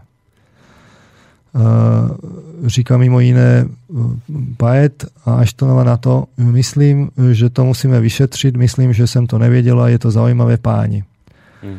To je tá zachytená, to je tá zachytená telefonická komunikácia To je podľa mňa jeden z tých kľúčov, ktorý zrejme Rus, Rusi alebo proruská časť ešte vtedy vlastne nás dala ako také vodítko, že pozor, pozor. Dobre, počkajte, ale toto všetko, čo hovoríte, uh, uh, áno, tieto veci sa rôznia názory na to. Však teraz vyšlo aj dokument BBC, kde teda robili rozhovor to s jedným. Na Dobre, ale, ale povedzme, že je pravda, že naozaj je to tak, že, že strieľali pravý sektor a tak ďalej, ale to nepotvrdzuje, že boli objednaní vtedajšími, vtedajšou koalíciou, že, že tá má v tom prsty. Nemohla to byť len nejaká, ja neviem, partizánska akcia pravého sektora, ktorý túto vec s nikým nekonzultoval, len mu povedzme išlo o vyprovokovanie demonstrácie? Da, je tam vodítko, viete, že, že súčasní politici, teda terajší na Ukrajine, by si toto objednali, že chceli to takto urobiť? No, teraz. Uh, lebo toto je, toto, je, toto je nesmierne dôležité, lebo to je, ako no. sme videli aj z toho očitého svedectva, to je to, čo, to, čo definitívne prispelo k tomu, k tomu pádu Janukoviča. A musíme teda uvažovať, že to mohlo byť, e, že to mohlo byť tak, že Uh, to dnes všetko nesihneme povedať. že, že teda to bola solo akcia u, u, no. nacionalistov, ultranacionalistov a vlastne krajnej pravice. Ale máme tu ďalšie indície a o nich by sme si mohli povedať potom po, pesničke. po, po pesničke. Inak som vám to aj chcel navrhnúť, ale som nevedel, že kedy vystihnú tú chvíľu, že sa budete nadýchovať. Dobre, dáme si pesničku tak a budeme... Som po... sa práve nadýchol. budeme pokračovať ďalej.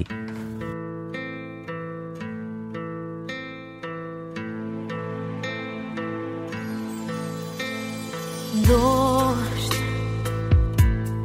небо напрасно слезы льет ночь.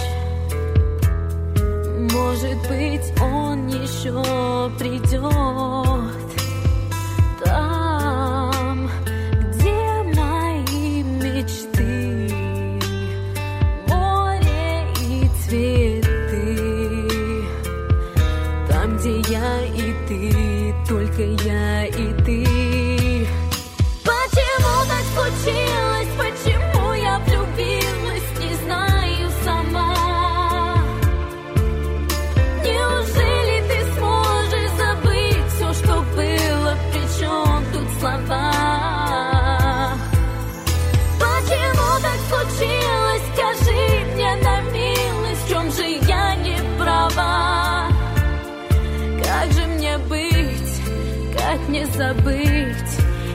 Если любить я не смогу, как первый раз? А, Это любви прощальный миг. А, Это любви прощальный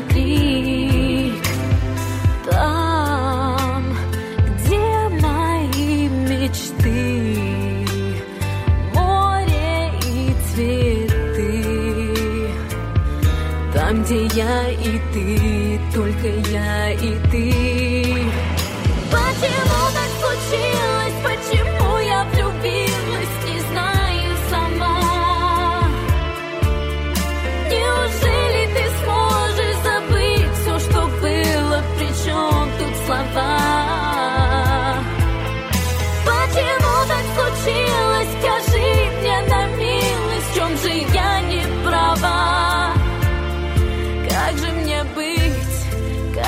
Забыть, если любить я не смогу, как в первый раз?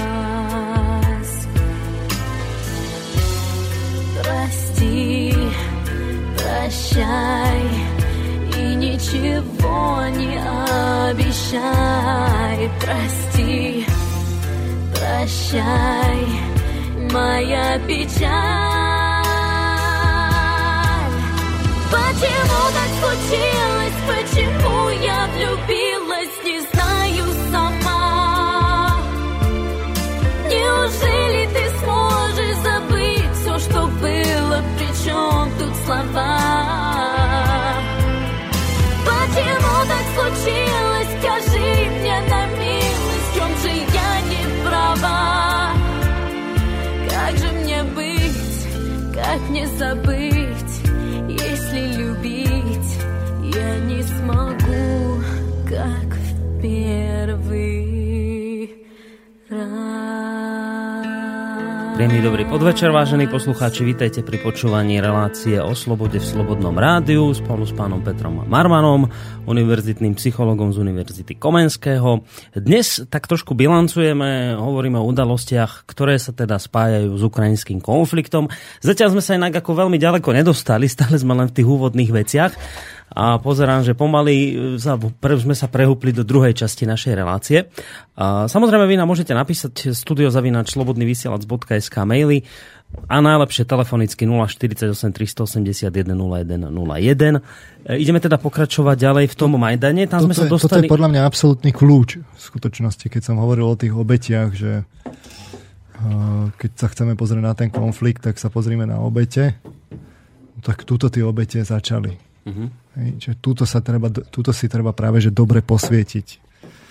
Dobre, A- vy ste povedali pred pesničkou, že e, ste hovorili dva tie, tie prípady, že, že jedno osobné svedectvo človeka, ktorý spochybnil tú oficiálnu verziu, že na Majdane strieľali teda jednotky Berkut, alebo už teda tie ukrajinské síly nejaké. A potom ste priniesli aj nejakú štúdiu, skôr takú už vedeckú, o tom, že, ktorá tiež potvrdila, že to bolo inak, ako sa všeobecne tvrdí. Dostali sme sa ale k otázke, že dobre, ak by to aj bolo inak, ako sa tvrdí, ak by aj strieľal, povedzme, pravý sektor, ešte nevieme s istotou povedať, alebo to a priamo ne- nesúvisí s tým, že povedzme, že, že by to bola objednávka e, terajšej ukrajinskej vlády ešte v tej dobe tých vzbúrencov, že tam nie je to vodítko automaticky, že, že aha, že pozor, oni strieľali, že to môže byť tak, že, že to bola samostatná akcia ľudí, ktorí proste radi si zastrieľajú, už takto to poviem doslova, a proste nikým nedirigovaní išli a zastrieľali si. A tušili, že proste sa to, že to vyhecuje emócie.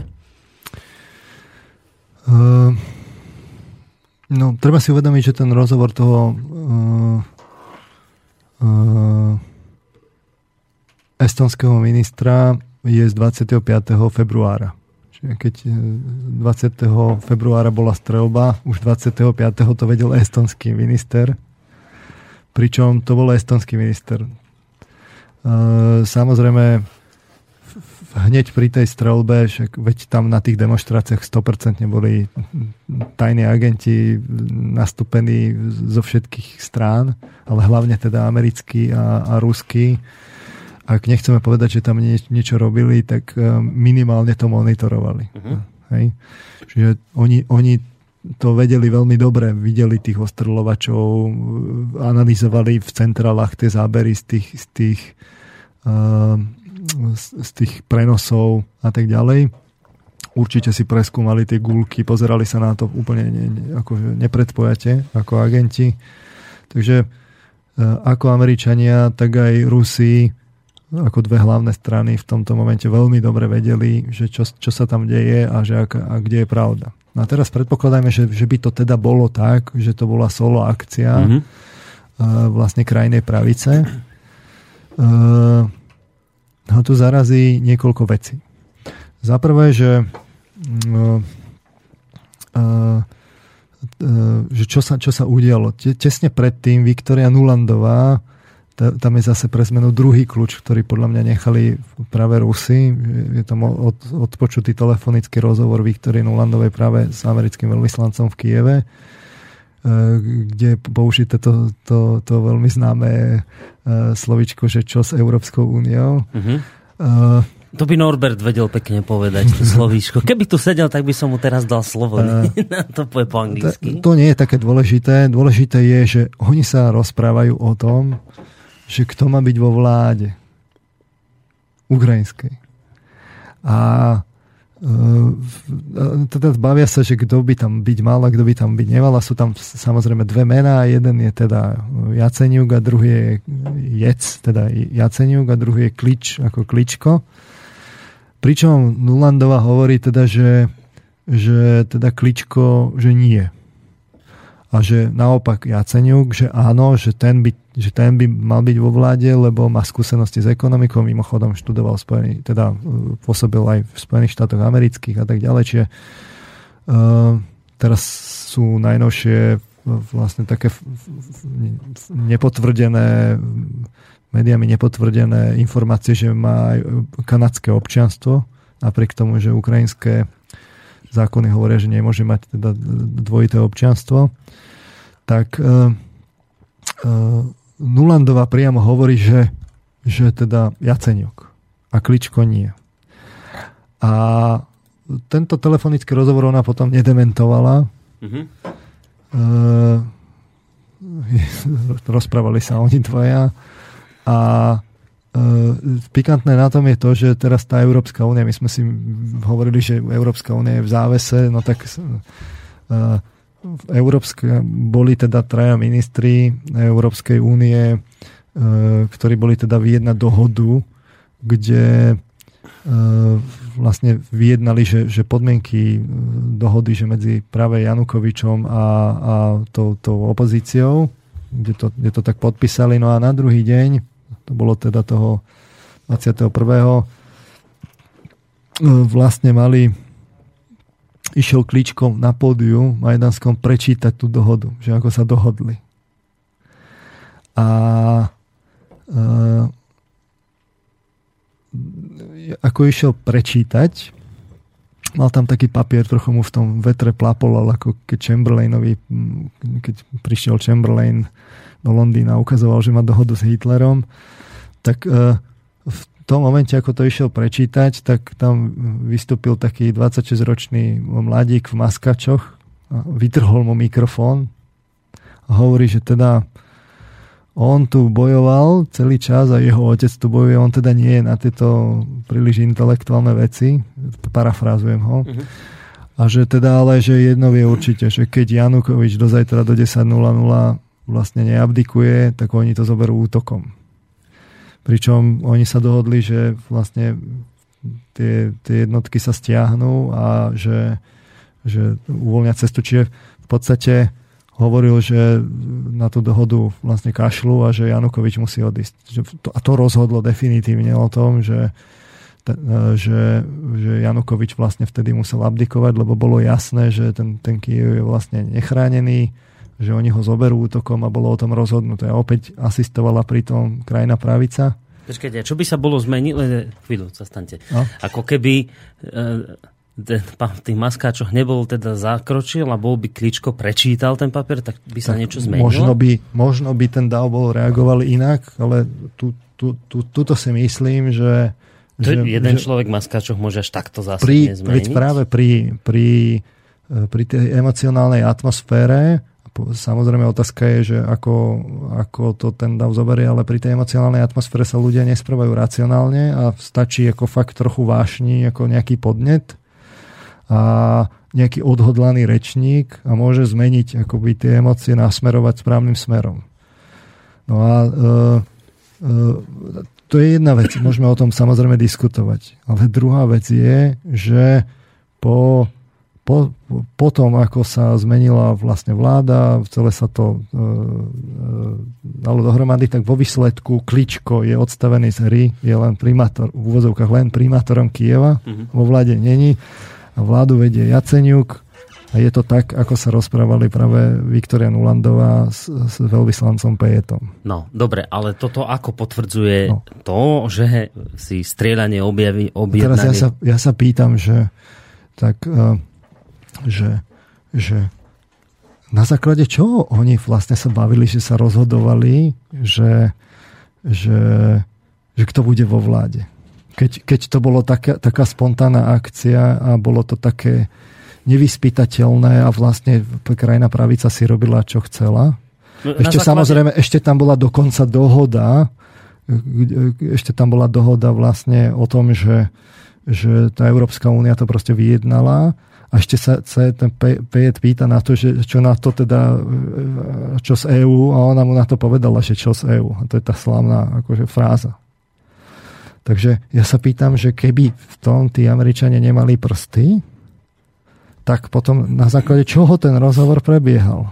Napríklad no. na základe 5 miliard, ktoré tam uh, USA investovali, ktoré Nulandová priznala a viem si predstaviť, že Američania povedali, pozrite sa, my vám tu financujeme aktivity, samozrejme máme svoje nejaké zámery, dali sme vám 5 miliard, budete počúvať.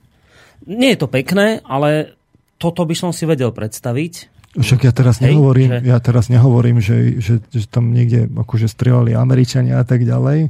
To, ja, ja len hovorím, že museli mať nejaké veľmi silné páky, lebo, tá, te, lebo je tu telefonát, ktorý sa v kritickej chvíli, keď to je teda také spontánne, ukázal ako veľmi prorocký a išiel, išiel presne tým smerom a je tam celá séria akcií, kde vidno práve tie udalosti, že tí Američania tam hrajú ako nejakú dôležitú úlohu v pozadí. Čiže chodí tam, ja neviem, viceprezident Biden a vždy, keď je tam nejaká návšteva, tak sa udeje niečo dôležité. Chodil tam šéf CIA v, v, v utajení, ale bol tam a, a tesne predtým, než, než práve ukrajinská armáda vyrazila do útoku pr, ako už toho násilného protiteroristické operácie a tak ďalej. Čiže tam sú indície, kde, kde ich vidno. Dobre, Hej? tak aby som to pochopil trošku vás zase. Čiže vy naznačujete, že USA akoby získalo mandát na rozhodovanie o tom, kto bude nakoniec v ukrajinskej vláde a kto nebude, tým, že spískalo toto striedanie? respektíve ho nejakým spôsobom organizovalo? No teraz ja nehovorím, že tam strieľali, alebo že ho proste organizovali, lebo však na to nemáme dôkazy. No. Ale teraz je dôležité, že nejaké mali zjavne páky na tú, na tú vlastne opozíciu, keď, keď de facto diskutovali o tom, že kto bude vo vláde a kto nebude. A za druhé, a za druhé, ale čo je ešte dôležitejšie je, že už vlastne v tom čase, keď sa to dialo, vedeli, aká je tá situácia a vedeli, že niekto tam strieľa ľudí, mení sa tým tá situácia v, v, ako v krajine a že to je teda s vysokou pravdepodobnosťou mm-hmm. niekto, kto, kto chce uzurpovať vlastne moc. A čo sa, čo sa udialo? No, spolupracovali s nimi ďalej a mediálne to vlastne ten západ kryje. Uh-huh. Hej, že veď, veď to mala byť strašná aféra, nie? Že takáto nejaká Kačanovského štúdia, to okamžite malo byť na stole v médiách, že e, žiadame teda ukrajinské orgány, aby to vyšetrili a tlačíme ich do toho. A nie, že sa to len tak povie sem tam na BBC, že to, to, to nevadí, že, že, že tam niekto vlastne asistoval do tej revolúcie, dal kľúčový impuls, ale hlavne, hlavne, čo je dôležité, lebo keď sledujete potom vlastne, že lebo čo, tu, v tomto sa bavíme o asistencii vlastne niekde o nejakom takom zadnom vplyve, mm-hmm. hej, práve tej americkej strany, ale potom sa teda hneď zápätí bavíme o, o vplyve tej rúskej strany v tej, v tej východnej časti. A tam už je to celé zlé, že tam sa to nemôže a tam v tej západnej časti sa ten, ten mm-hmm. prozápadný vplyv môže a ten sa tutle a tak ďalej. Tak tak sme demokrati alebo nie sme demokrati? My sme sa o tom rozprávali v piatok s Emilom Pálnošom v relácii, kedy on hovoril, že, že napríklad, že prvá svetová vojna tak vypukla, že teda tajné služby vedeli, že sa chystá atentát na panovníka Srbsk, e, tohto Ferdinanda, Jozefa Ferdinanda, či sa to volal. A, ale že teda nič neurobili preto, aby tomu zabránili, lebo že to vyhovovalo to vyhovovalo tým krajinám, ktoré o tom vedeli, že sa toto chystá. Čiže, čiže mohlo to byť podľa vás aj takto, že, že, že nemuseli to priamo organizovať, ale mohli vedieť, že niečo takéto sa chystá a teda, že nezasiahli do toho napríklad? No, že to, vyzerá to tak pravdepodobne, že, že ne, nemuseli zasiahnuť, hej, že rozhodne vedeli, že tam niečo takéto prebieha, mm-hmm. rovno si to telefonovali no. a potom ešte s tou vládou, ktorá takto prišla k moci, vyslovene spolupracovali a odtedy intenzívne spolupracujú a tá vláda hájí práve tú, tú stranu, ktorú, ktorú oni potrebujú. Dobre, tu tak mi ešte to, jedna vec Je to nesedí. také čudné, že... No, Dobre, z pohľadu je, demokracie je to a zvláštne, práv? Je to zvláštne, ale jedna vec mi tu nesedí. No. Vy ste povedali, že, že podľa vás im tieto dôkazy, aj to odchytený telefonát medzi Ketrin Eštonovou a tom tým litovským premiérom, že toto vodítko podhodili Rusy podľa vás. Ruské tajné To sa služby, nevie, to ale sa nevie, ale tak zrejme asi kví, kví bono, tak asi, asi teda no. Rusy. No? Dobre, a teraz, že tak predstavme si, že to boli Rusi. Keby Rusi mali tieto dôkazy, prečo by to teda, preč, prečo by ich akoby nedali oficiálne na stôl? Veď by mali krásne páky na to, ako ukázať celému svetu, pozrite sa, čo sa stalo na tom Majdane, pozrite sa, aký je tu západ skazený, špinavý, škaredý, čo, čo, čo tu spravil. Ak takéto dôkazy mali, majú, keď hovoríte, že tam mali aj Rusi tajné služby, že však prečo to neukázali? Prečo o tom nehovorili? Prečo do toho nebili? Extrémnym spôsobom, veď mohli, mohli to všetko zrazu zastaviť. A je to také dôležité, že, že by to tí Rusi mali proste urobiť. Není dôležitý všimnúť si ten telefonát, že teda, že či je teda pravý alebo není a na základe toho, viete, že potom uh, vlastne až, až tak nezáleží, že kto ten telefonát proste urobil, ale záleží, že či ten telefonát je pravý alebo nie. A ja sa teraz pýtam, že, že predstavme si, že by to e, akože urobili, však oni to konec koncov samozrejme, že urobili v tých, tých médiách a v tom RT a, a tak ďalej a v tých, na všetkých tých ruských webov to, to proste išlo, ale to je propaganda. A ja sa teraz pýtam, že keď v budúcnosti niekto povie, zoberie takúto štúdiu Kačanovského, hej, tak to bude teda prokremelský web a že je to propagandistický a ruská propaganda a nemôže to hovoriť? A, a potom aj ten vedec to môže vlastne skúmať, keď, keď však to sú potom akože neželané následky, lebo to vyhovuje vlastne tej ruskej strane. Tak v skutočnosti je irrelevantné, kto, kto, to, kto to dal do placu. V skutočnosti sa mala okamžite skúmať, či to je pravda, alebo není pravda, interpelovať proste orgány a tak ďalej, ale to tie, tie západné médiá nerobia. Je irrelevantné, kto to dal do placu, ale podľa mňa je dôležité, ak má už nejaké dôkazy, pokračovať v tých akoby dôkazoch ďalej, že a podľa mňa to je no dôležité, no toto, lebo toto mohli nie je v skutočnosti dôkaz, ne, nevieme, kto to tam strieľal, Nevieme, že či tam majú Američania prsty alebo nemajú. My len vieme, že že, že to musel byť s vysokou pravdepodobnosťou niekto, kto, participoval na tom prevrate a získal nejakú moc a kvôli tomu to robil a potom tá západná strana s, tým, s, s touto stranou spolupracuje. Vôbec netlačíme na to, aby sa to vyšetrilo. Dokonca e, som zachytil správu, že Amnesty International na Ukrajine tlačí, že aby to teda tá e, aby teda urychlili to vyšetrovanie tých policajtov, ktorí strieľali. Mm-hmm. Hej, že, čo keď tí policajti nestrelali, teda z veľkej časti nie. Hej, čiže faktom je, že my tolerujeme, že sa to nevyšetruje, že sa to dezinterpretuje, že sa tam robia uh, okolo toho uh, obštrukcie. Generálny prokurátor na Ukrajine odstup, odstupuje, odvoláva sa alebo proste vymení sa. Hej. Uh, je to také podozrivé a my, najväčší demokrati, to tolerujeme. Tak mm-hmm. potom sme demokrati alebo nie sme demokrati. Lebo veď máme plné ústa toho, že máme, že my ľudské práva a demokracia, veď to tým si my zdôvodňujeme náš mandát, prečo zasahujeme do, do, do, do vnútroštátnych vecí zahraničných štátov. A napríklad zasahujeme aj výrazne, sme zasahovali celý čas a zasahujeme aj tu na Ukrajine, hej, lebo konec koncov tam tí politici chodili na ten Majdan tak, tak potom my by sme mali ale teda dokumentovať, že nám na tý, a trvať na tom, že, že toto sa nerobí, že, že my teda trváme na tom, aby sa to proste vyšetrilo, aby sa to vyšetrilo promptne, že to je proste kas na tej demokracii a že keď to tam zostane, tak, tak bude problém a tak ďalej. Ale my to tolerujeme. A prečo? Prečo tolerujeme tú krajnú pravicu? To sa mňa pýtate? No, vy, sme sa tak dohodli, že vy tak budete argumentovať teraz. No, akože, neviem, ja, tak, ja, ja, ja rozmýšľam na takouto vecou, no? že vy ste tu kedysi použili slovíčko, ja som ho dovtedy nepoznal, že nelajsli.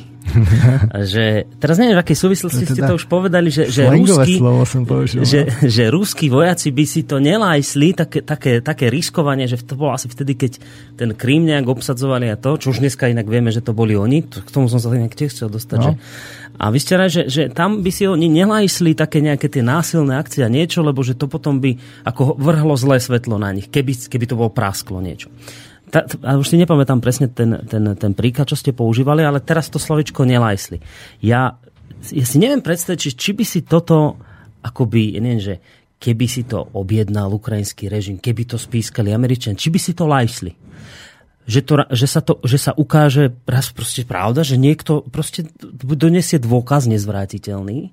Teraz to, to by bola to by bola neskutočná vec, keby... Viete, že toto by riskli? No, riskli by takúto vec? Ja si myslím, že by to neriskli a že to ani nepotrebovali risknúť.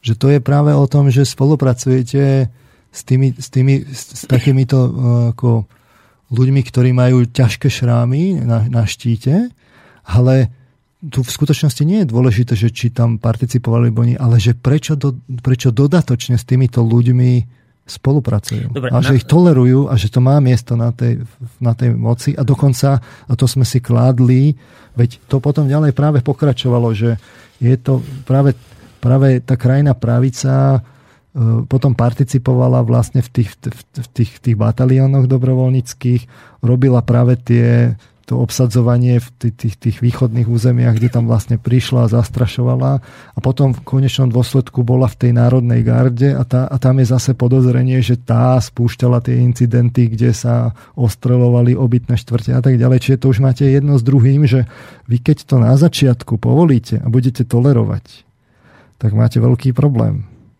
Lebo, to, lebo o, takíto ľudia potom oni získavajú tú moc a nie je pravda, že tá, že tá, že tá, tá pozícia tej práve tejto akoby nacionalistickej e, opozície je okrajová v ukrajinskej spoločnosti. Počkajte, musím sa zastaviť, že som to zase chápal, čo vravíte. Čiže, čiže že, že nemuseli, že netvrdíte, že priamo Američania niečo organizovali, ja neviem, terajšia vláda, že by si vtedy bola objednala nejaké strieľanie po ľuďoch, ale že čo vravíte, že, že nechali voľný priebeh nejakým proste takým tým vagabundom v spoločnosti, že mohli si toto urobiť a že niekomu to proste vyhovovalo, že sa takéto niečo stane, že akože, že ani nie, že oni priamo na to dohliadali, organizovali, len proste nechali tomu voľný priebeh, tak?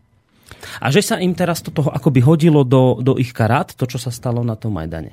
Tak. Dobre. A teraz toto bude akože samozrejme konšpirácia, prokremelská propaganda a tak ďalej. Jasné, tak to je v poriadku. A mali ste to v piatok Emila Paleša, ktorý vám zrekapituloval tie už odhalené konšpirácie, ktoré sa de facto potvrdili. Hej? Len sa vždy potvrdia akoby tie, ktoré sú, kde už historicky vlastne oveľa nejde. No tak aj túto sa potom potvrdí, že, že teda to v skutočnosti asi zapričinila tá krajná pravica tam. Len sa to potvrdí o 10 rokov, kedy medzičasom už bude vlastne situácia potvrdená a už bude pevná pozícia Ukrajiny v Európskej únii a tak ďalej. Hej. A potom to už nebude konšpirácia, potom sa povie, že je to tak. No tak... Mm, no dobre, ale ja viem, čo už, už kam smerujete, že, že po, však Zemilom sme to spomínali, že, že Al-Qaida takto, že podporovali Američania, ja neviem teraz islamský štát, že majú v tom prsty, len ako sa ukazuje, že sa to vždy nakoniec otočí proti ním, že akoby potom oni síce využijú niekoho, povedzme na špinavú robotu, tak to poviem, ale potom sa im to vráti. Čiže, že rozumiete, že, že teraz by niekto si Amerika, vymyslím si, proste takúto vec nechala, že postrieľajte na tom Majdane, veď nám to vlastne hrá do karát. No ale teraz vy, keď dáte takýmto živlom takú veľkú slobodu, možnosť, že na ich ne, ako necapnete po hlave, že toto nie, tak vy riskujete, že sa to zase otočí proti vám, nie? Že Nulandovej, no, ktorá tam, či kto to telefonoval, že Jaceňuk áno, tento nie, že vy potom to neviete odkontrolovať, vám sa to môže už potom ako vy vymknúť spod kontroly, nie? No, ak nerátate, že budete mať veľmi silné páky. Napríklad, že e, im poskytnete požičky na vojnu, oni sa brutálne e, zadlžia a budú po, ako balancovať na kraji bankrotu. Tak potom máte veľmi silnú páku, poviete, že tak ďalšia požička nepríde. E, tí ľudia v konečnom dôsledku môžete očakávať veľké nepokoje, lebo keď zbankrotujete, tak im zásadne klesne životná úroveň a tak ďalej. Čiže týmto môžete vydierať aj, kraj, aj krajnú právicu. Teda netvrdím, že to Američania robia, ale, ale v konečnom dôsledku tie ekonomické páky určite nejakým spôsobom využívajú. Ne, ne, netvrdím, že takto natvrdo, ale, ale využívajú. Veď to je práve hybridná vojna. Nie je to len o tom, že mám že mám e, vlastne miestnych ľudí rovnakej národnosti a tých, tých zneužívam. To by bolo teda veľmi úzkoprse vnímanie hybridnej hmm. vojny. Dobre, a nejaké maily prišli, dáme nejaké maily, prečítame, či No, ešte... my, sme sa, my sme len povedali ako keby ten, ten, ten kľúčový incident, že je, no. tam teda, je tam teda ten šrám na no. tom, na tom uh, vlastne na tom Majdane. Uh, povedal by som len takú paralelu, aj u nás bola vlastne taký spúšťač, že bol, že bol taký, taká fiktívna obeď v tej novembrovej revolúcii, že, že, že Šmít teda Hej. ako zomrel, čo sa našťastie ukázalo, že, že nezomrel, že to bola len fáma, ale nič menej, mm. tiež to aktivuje ľudí.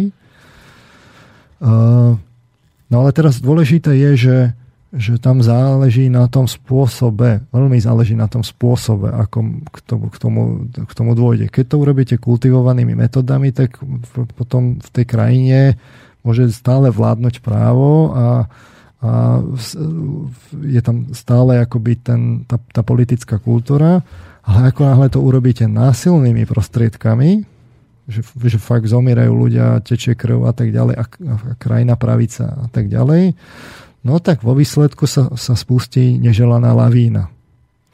A tá lavína sa spustila práve na tom východe. Lebo hneď v išiel teda ten Krym a keď na tom Majdane pobehovali teda uh, ľudia maskovaní v maskačoch a vlastne s molotovými koktejlmi a strieľali a a to, tak, tak potom vlastne aký je rozdiel, že, že, že na tom Kríme pobehujú zelení mužičkovia. No, je rozdiel v tom, že to je iný štát, samozrejme, ale keby nebol ten Majdan prebehol tou formou, ktorou prebehol, tak by tam tí zelení mužičkovia nemohli pobehovať. A to je na tomto dôležité, že, že ten spôsob dal do ruky vlastne tým Rusom ten, ten, ten trón v tej akoby národnostnej hybridnej vojny, že tam zrazu môžu pobehovať nejakí zelení mužičkovia a, a, a, a do, domorodí Rusy a tak podobne. To nerozumiem, čo teraz rejte, že, že tým, že čo, že, že bol Majdan, že sa strieľalo na, na, na tých námestiach, že to dalo Rusom právo... Nie právo, ale mohli toto využiť, lebo ke, lebo, lebo jednoducho potom aký je v tom rozdiel? Potom tá krajina si na tom, lebo keď tak môžete celú centrálnu moc vymeniť, no tak to môže vlastne urobiť kto a môže to urobiť aj miestna samozpráva. Samozrejme, že to potom aj robila. Tá východná časť, ktorá bola nespokojná, tak tá začala vlastne robiť presne to isté. A tam zase vidíte rúsky rukopis. Hej, že na Kríme to bolo úplne otvorené, Hej, tam boli zelení mužičkovia, ktorí de facto eliminovali vlastne tú, tú ukrajinskú armádu, a de facto izolovali ten ostrov a tak ďalej. Ale v tom, v, v, v tom Donecku, Luhansku, v Charkove, e, v, v Mariupoli vlastne tam, tam prebiehali rovnaké ako manifestácia, hrozil ten istý, ten istý scénar, ale v, obratených, v obratenom garde. Že to hm. teda urobia, urobí tá ruská menšina. No ja rozumiem, čo hovoríte, len, len mne to, ako, stále nerozumiem tomu, že, že čo, čo keby bolo, keby, keby, keby neviem, že uh, nejak normálne prebehla tá revolúcia na západ, v západnej časti Ukrajiny. Normálne znamená čo? čo si, že, že by neboli... Zákonnými prostriedkami. No, tak by, tak by, tak by Rusi nemohli na východe tak... vyprovokovať nejaké demonstrácie alebo niečo podobné? No, Nemali by... Veď tu, tu práve ide o to, že keďže tá, ten spôsob, akým prebehla tá revolúcia v tom Kieve bol, bol násilnou formou. Ne, neboli to potoky krvi, ale, ale jednoducho prebehol násilnou formou a no. prebehol zjavne so spolúčasťou krajnej pravice. A my to teraz tolerujeme. Aké my máme právo hovoriť teda tým, tým, tej, tej druhej časti Ukrajincov, že teda keď robia presne to isté, že to oni nemôžu. Že tamtí môžu a tamtí nemôžu. Že kde my má, že na základe čoho my ako máme ten mandát ho povedať, že sa to nemôže. A keď potom povieme, že sa to nemôže, tak potom vo výsledku pr- pr- prišlo práve k tomu, že no tak aby sa to zamedzilo, no tak musela tá ukrajinská uh, ukrajinská nová vláda pristúpiť k tomu, že, že, na, že jednak teda tá krajina pravica, krajina pravica začala vlastne uh, robiť protiopatrenia v tých mestách, kde to rozhorelo v tom východe. Čiže povedzme ten príklad je Charkov, že tam jednoducho prišli a obsadili tú miestnu samozprávu. To len viacej naštartovalo tých, tých, tých, eh, tých, tých eh, eh, tú rúskú menšinu. Hej? A eskaloval sa, v prvom priblížení sa eskaloval vlastne konflikt. A potom vlastne, keď my, keďže my povieme, že to sa môže, že, že to bolo oprávnené, lebo to bolo demokratické, no. Tak potom vlastne prichádza ten, ten, ten okamih, že tam sa to nemôže, tak tam môžeme teda použiť tú armádu. No, na, tak, dobre, tak ja budem vychádzať z toho, čo zatiaľ vieme, čo je oficiálne potvrdené, no. tak na západe sa to môže, lebo na západe to bola spontánna akcia nespokojných ľudí. No. Ja viem teraz, dobre, nebola, alebo Američania zasávali. Nie, no nie budeme nie, vychádzať nie, z toho, čo vieme. Není odpoveď, že bola alebo nebola z veľkej časti to bola akože spontánna akcia, tak. ktorá bol, ktoré bolo dopomožené nejakou tak, asistenciou, nejakým dobre, katalizátorom. Ale bola to, to spontánna akcia ľudí, ktorí sa búrili voči tomu režimu. Z objektívnych dôvodov. Na východe sme proti tomu, lebo je jasné a evidentné a už dnes aj dokázané, že tam malo prsty Rusko. Tam zasahovala iná krajina do toho a iná krajina dnes evidentne, že Putin to priznal, že tam mal tých svojich vojakov, na, na, na Kryme, že to zabral, že tam proste posielal vojakov ruských.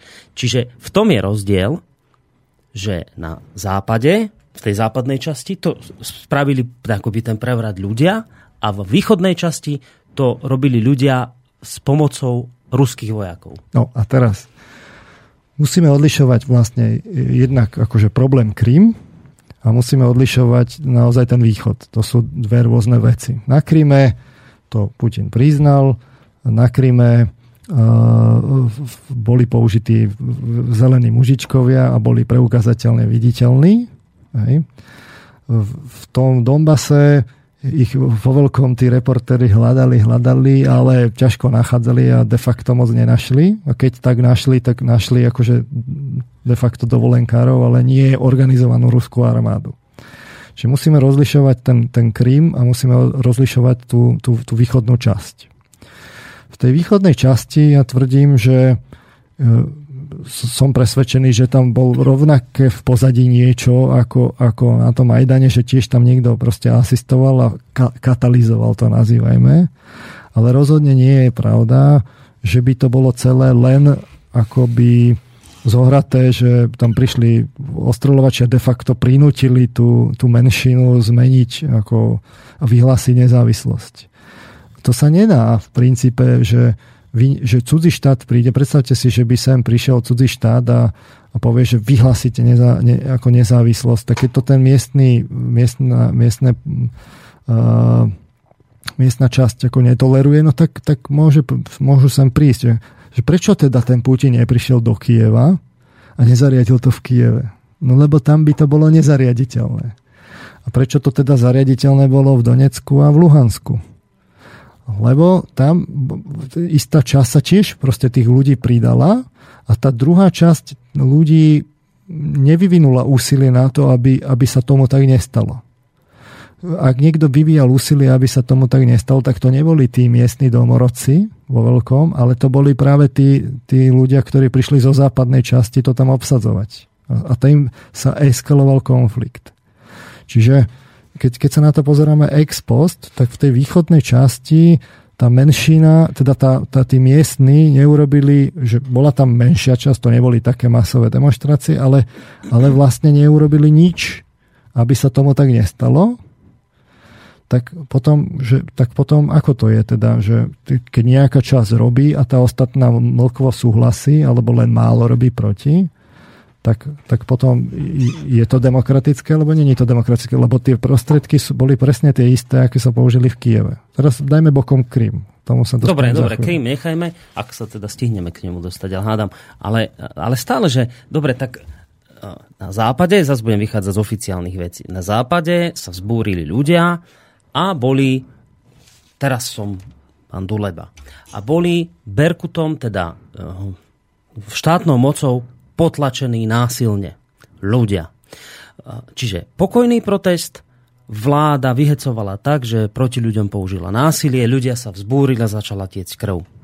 Na východe neboli pokojné demonstrácie, tam ľudia začali tam ľudia podporovaní, teda nazveme sa separatisti, zobrali do rúk zbrane a začali strieľať. A ja teraz, že, že to je rozdiel, nie? Že tam som mal pokojnú demonstráciu, voči ktorej mi zasiahol vládny režim a vyhecoval potom vládny režim ten hnev ľudí, ktorý prerástol do bojov. Lenže na východe mne tam ozbrojenci so samopálmi začali robiť poriadky. Tak to je, to je rozdiel, ten západ no, a východ. Uh, tiež to nebolo tak, že, že, by tam hneď, že by tam hneď pobehovali ľudia so samopálmi a, robili, a rovno to tam obsadili. Tak toto tiež nebolo. Keď si pozriete tie videá, Eh, tak vlastne zistíte, že tiež tam najskôr vlastne protestovali, ale tá situácia sa potom vyhrocovala veľmi rýchlo, lebo tam bolo pnutie a nakoniec prišlo aj na tie zbranie. A tam boli rôzne incidenty, hej, že kde, kde vlastne e, došlo e, aj k, násilnému potlačeniu tých, tých, tých, tých ako keby protestov. E, čiže to je jedna vec, že že celá tá otázka, tým sa dostávame do toho medziobdobia, ktoré bolo, že medzi, medzi Majdanou a, a, a, a vojnou občianskou. Respektíve na začiatku akože protiteroristickou operáciou. Tie, tie protesty, ktoré tam boli, boli uh, zo začiatku tiež tam okamžite neprišli so samopalmi, ale jednoducho tam protestovali a prišlo, prišlo k zrážkam. Hej, a prišlo práve akoby k zrážkam s tou, s tou, aj s tou krajinou právicou. No. Nie je pravda, že by to bolo riedke. Záviselo od konkrétneho mesta, ale, ale ja neviem, na Outsider Media je zrovna teraz zavesený, prednedávnom bol vlastne video, kde, kde ten konkrétny Charkov, tak tam máte veľké námestie, ktoré je plno ľudí, ktorí sa dobíjajú práve do tej samozprávy kde to tam tí majdanisti ob, obsadili. Hej? Uh-huh. nemajú tam samopaly, nezačali tam strieľať na to a tak ďalej. Ešte tam policia asistuje, že bránila tých, tých majdanistov a tak. Uh, iný príklad bol, ja neviem, v Mariupole, že uh, tiež protestovali, že ja neviem, bolo, bola oslava 9. mája ako výročie druhej svetovej vojny, ukončenia. A teraz samozrejme, že to aktivovalo tú, tú, tú ruskú časť. No a teraz tam uh, protestovali No a začala strelba a boli tam aj mŕtvi.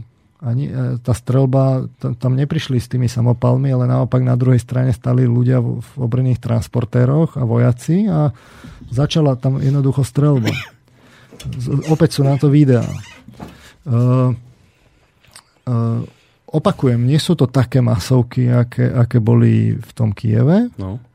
ale je tam nejaká časť vlastne ľudí, ktorá nie je zanedbateľná a tá druhá časť ľudí neurobi nič, aby bola nejaká kontra. Až potom vlastne prišli, prišli na radu zbranie a prišli maskovaní muži a postupne sa to eskalovalo, až sa vyhlasila vlastne nezávislosť v Donecku a v Luhansku. A prišla protiteroristická operácia. Z tohto pohľadu tý, tá ruská menšina nemala iný postup, ako mala tá ako, na mali, západe, ako, mali, ako mali na západe aj keď sa nás médiá snažia presvedčiť, ja som presvedčený, že, že, že vidno aj v tom rukopise, že boli aj také prípady, kde to bolo tak akože citeľne dopomožené. Hej? Aj viete ex post potom posúdiť, že tí ľudia, ktorí sa ako keby chopili moci, že e, tiež je to taký šrám na obi dvoch tých stranách, že, že keď sa pozrete na tých ľudí, ktorí, ktorí vlastne tam bojovali na tom, na tom Majdane, tak tiež som videl akože video, kde, kde mladík tvrdil, že mu bolo zaplatené, aby tam vlastne ako bojoval. Tiež to nebolo také kryštálovo čisté, že tiež tam rôzni ľudia s, s pochybnou existenciou boli tiež využití aj vlastne na tie protesty. To isté platí na druhej strane, že tiež tam boli také mafiánske typy, by som to tak nazval. Mm. Není to také jednoznačné ani na jednej, ani na druhej strane. Pričom tá východná strana je taká pospávajúcejšia. A vy teda hovoríte, že, že akoby, že to, čo sa dovolilo západu, čo sme ako zobrali ako, ako dobrú vec, že sa to tam udialo, tak toto sme nedovolili východu. Hej? Že máme dvojaký meter. Presne tak. Že toto tvrdíte. No dobre, ale tak asi to nebude e, nič také e, pozitívne spravodlivé, ale ja hádam normálne, že keď sa ujala moci tá západná časť Ukrajiny, ktorá rozmýšľala západne, tak samozrejme, že má, že má iný meter, lebo si chce presadiť svoje vlastné vízie rozvoja krajiny. A keď im na... Tak dobre, veď samozrejme, že oni, hádam, tušili, že aj my sme niečo použili, ale teraz sme pri moci a nechceme, aby nám tu na východe behali ľudia a búrili sa. Ehm, čo mali robiť? Mali teraz povedať, že no viete čo, však dobre, keď sa to nám dovolilo, tak aj vyrobte, že však ako by to vyzeralo? Rozumiete, že čo chcem povedať, že ja chápem, že, že tvrdíte, že je tu dvojaký meter, ale teraz, že, že čo mala urobiť tá západná časť Ukrajiny, respektíve tá vláda? Mala teda povedať, že no však robte si tam na východe, čo chcete, že tam nám nevadí, nebudeme si to všímať? No a vo výsledku potom toto rozhodlo o tej vojne, lebo keď vy poviete, že tak my to teda nebudeme rešpektovať a my požadujeme územnú celistvosť a my ju požadujeme na základe tých západných štandardov a vy na východe vaše nerešpektujeme a pre nás je dôležitá tá, tá západoukrajinská Ukrajina, Ukrajina, moc a tak ďalej. No tak potom je vo výsledku naozaj prichádza tá eskalácia, že sa povie, že to je terorizmus, najskôr sa tam povolá tá armáda, zrazu tí ľudia už potom naozaj chytia proste samopaly a začne občianská vojna. Lebo vy ste povedal, že tí východňari nemajú právo a tí západňari im tam môžu prísť a obsadiť im to. Áno, lebo západňari, ja neviem, že my sme nepovedali jednu dôležitú vec, že, že v krajine prebehli potom legálne voľby. Áno, chvíľu tam bol Turčinov zastupujúci prezident, ale potom však myslím v máji boli vyhlásené voľby a východná časť, západná časť, všetci mohli rozhodnúť, kam chcú smerovať, Nemohli. koho chcú. Východ už bol vtedy, už, už Nemohli tá, hlasovať? Už tá časť ako z veľkej časti nehlasovala. No ale je... nehlasovala prečo? No lebo už nechcela, lebo vyhlásila nezávislosť. Už to nerešpektovala. Rozumiete, že komu patrí tá krajina, v ktorej bývate? Patrí vám, tým ľuďom, ktorí v nej aktuálne bývajú, alebo sa povie, že to je nejaký štát a že tí druhí ľudia z úplne opačného konca môžu prísť a povedať, vy to tu nemáte právo, budete úplne inak niečo a to, čo vy chcete, je irrelevantné, lebo my to budeme ako štát. Hej? Čiže vo výsledku potom keď toto akceptujete, tak e, to, to, to je to, čo sme si potom hovorili že o, tých, o tých kritériách v tých, tých, tých prvých reláciách o Ukrajine, že sme si položili otázky, že, že prečo tá ako e, ukrajinská armáda delostrelecky ostrelovala obytné štvrte v Slaviansku, prečo Ukrajinci eskalovali ten konflikt až do konvenčnej vojny, keď vedeli, že budú masívne obete, lebo podpora obyvateľstva tá podpora obyvateľstva tam bola, to, to, to sa nedialo tak, že Rusi tam proste prišli zvonku a to, že bojovali za nich, to, to, to sa nedá, to je tiež naivná predstava. Presne tak, ako keď poviete, že nezaplatíte tých 800 tisíc ľudí v Kieve, no tak vy, ne, vy nezaplatíte ani tých, neviem koľko ľudí, aby si predali krajinu inému štátu, keď, keď, oni, keď to nebudú minimálne tolerovať a čas tam nebude aktívna. A teraz, prečo my sme ich teda zo západu Jedna vec je, čo Ukrajina urobila, prečo my sme ich podporili, hej, a, a, a prečo sme sa teda neohradili proti násadeniu tých neonacistov. Hej, teda respektíve ultranacionalistov, keď, keď e, vidíte, že, že, že čo tam vlastne za tým je. A potom samozrejme, že to eskalovalo. Čiže vo výsledku, keď vy potom dáte na to ochranu ruku, že tí v Kieve môžu, tí na, tí na východe nemôžu a tí v Kieve naviac môžu prísť a nadiktovať, čo tí na východe môžu, tak potom vo výsledku je vojna a vy tolerujete ako Západ, že tam budú obete a budú masívne. Ja už to, to sa normálne presne... potím z vás, že to čím ďalej, tým ťažšie, ale počkajte, ešte skúsim. Lebo, to, že, lebo sa že, to nabaluje. Hej, to hej, no dobre, dobre, rozumiem. Ale tak, že komu patrí krajina? No tomu, kto vyhrá voľby že, že no komu patrí Slovensko? No tak no Smeru, lebo vyhral voľby. A to neznamená, že ho všetci chceli. No mali tí, ktorí išli k voľbám, tí rozhodli. A teraz, že no dobre, tak tí východniari už v tej chvíli nerešpektovali, ale akoby potom sami prispeli k tomu, že vyhral Porošenko, však mali hlasovať proti Porošenkovi a nie za svojho kandidáta a bolo by to možno vyzeralo inak.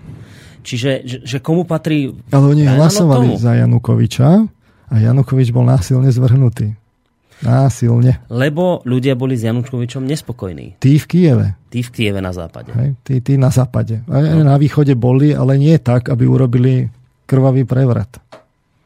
To je, to je, o tom to celé je, že vy keď raz povolíte a budete tolerovať, že v tej krajine sa môžu diať násilnosti, no tak potom sa môžu diať násilnosti všade a samozrejme, že vo všetkých tých oblastiach krajiny bude niekto nespokojný a potom vy nemôžete prísť a povedať, že títo môžu zabíjať a títo nemôžu zabíjať. Lebo potom to vo výsledku znamená, že vy tolerujete, že tí zo západu môžu prísť a vystrieľať celý východ. Teda všetkých, ktorí povedia, že, že chcú niečo iné.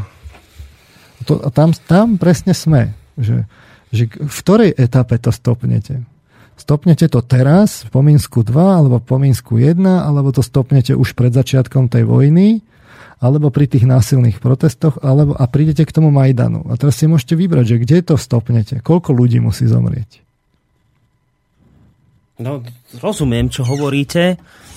Už ani neviem, čo mám na to ešte povedať proti, ale že však Počkajte, musím sa snažiť. Čerto, to je ťažké. Môžete si dať teraz ďalšiu, ďalšiu skladbu. A dáme, chcete. ale však počkajte, že ale, nie, ešte nedajme skladbu.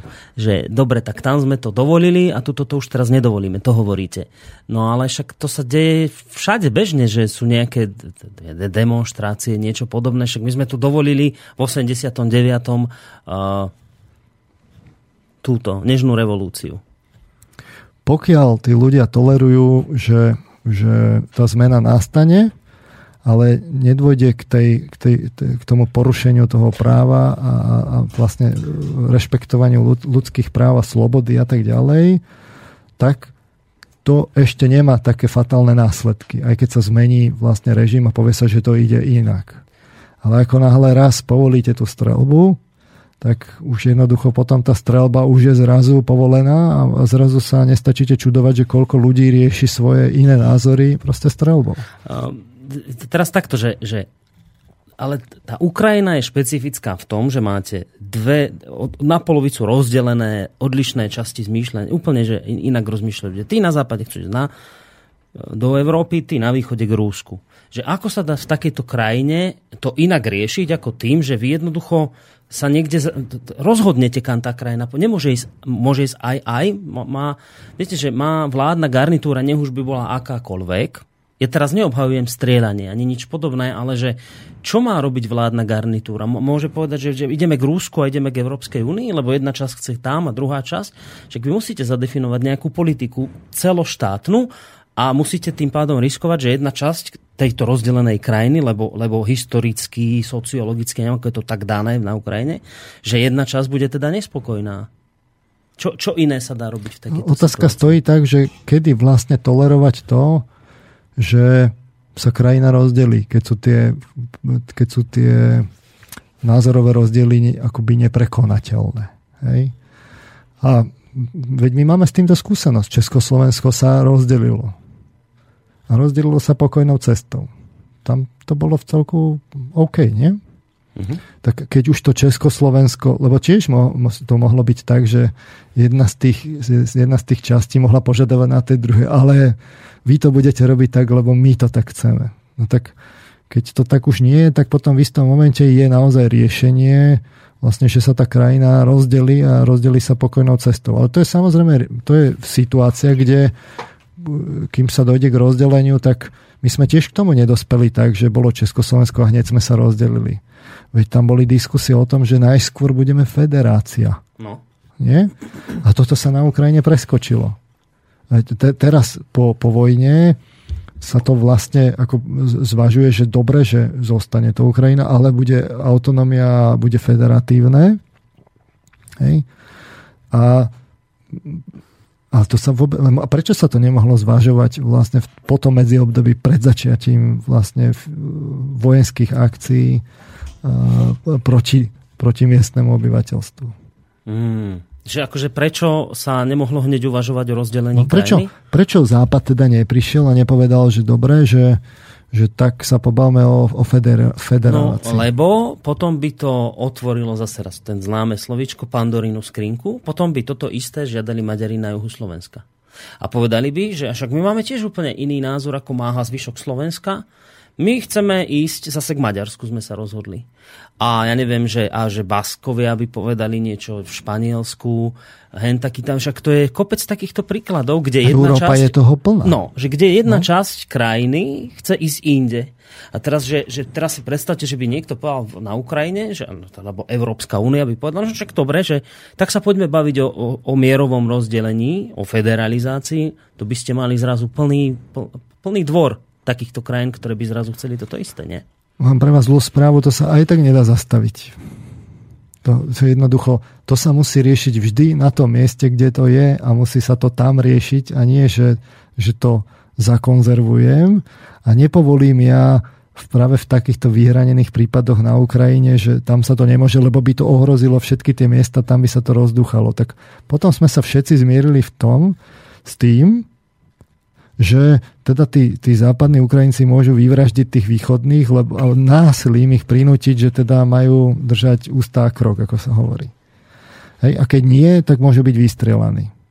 No tak ja sa teda potom nečudujem tým východným Ukrajincom, že si povedia, že tak toto je vaša Európska únia, že to, toto nám tu vlastne hovoríte, že, že nám sa môže prísť niekto úplne iný, že a teraz nám tu obsadí naše ako budovy a povie, že my sme tí zlí a keď sa nám niečo nepačí, tak, tak spustí násilie.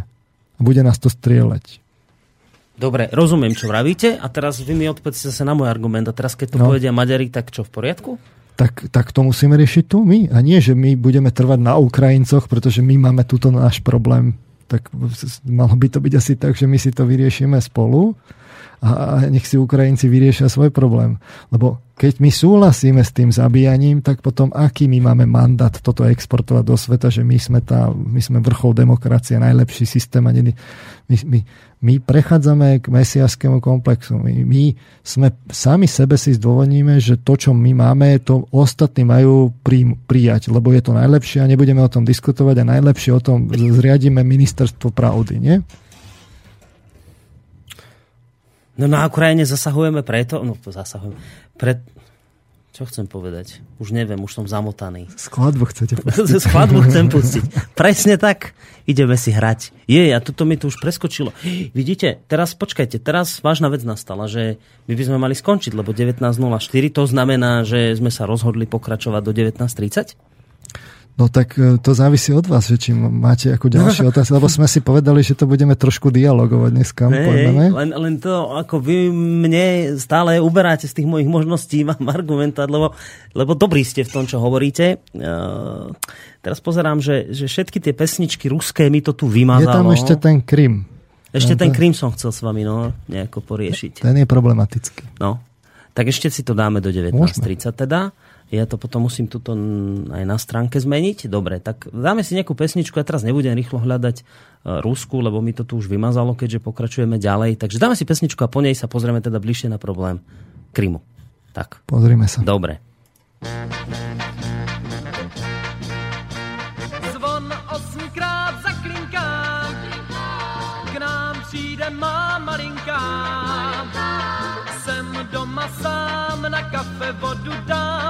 dám, až nám u dveří zacinkám. Ven málo smí, však dnes něco posmí, k nám přijde má malinká. K nám přijde má malinká. Znám z domu svou maličkou, je v přízemí holičkou. V šest zavře krám a dvě hodiny půjde k nám jak stín podle zdí po špičkách. Dík sousedům však stejně pozná celý dům, kam chodí má malička. Kam chodí má malička. Mráz prolézá uličkou, trápí i mou maličkou. Jí ubohý je zima na nohy, než nám u dveří zacinká. Já chci řád a plát jako žhavej drát, až přijde má malinka. Až přijde má malinka.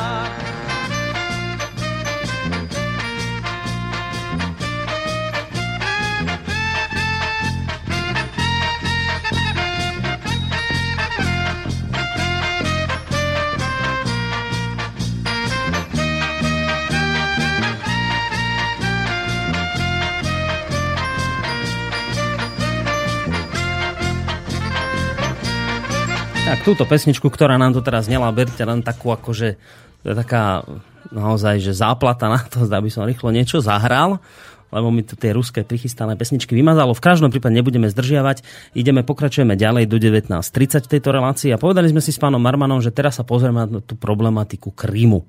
Že teda, že teda bola to anexia Ruska, nebola anexia Ruska. Tak prvá vec, čo mne teraz vadí na Kryme je to, že ma Putin klamal lebo mi hovoril dlhú dobu, že Rusi tam svojich vojakov nemajú a že tí zelení mužičkovia teda v tých neoznačených uniformách, že on, s tým, on to, nie, to nie je ruský vojak.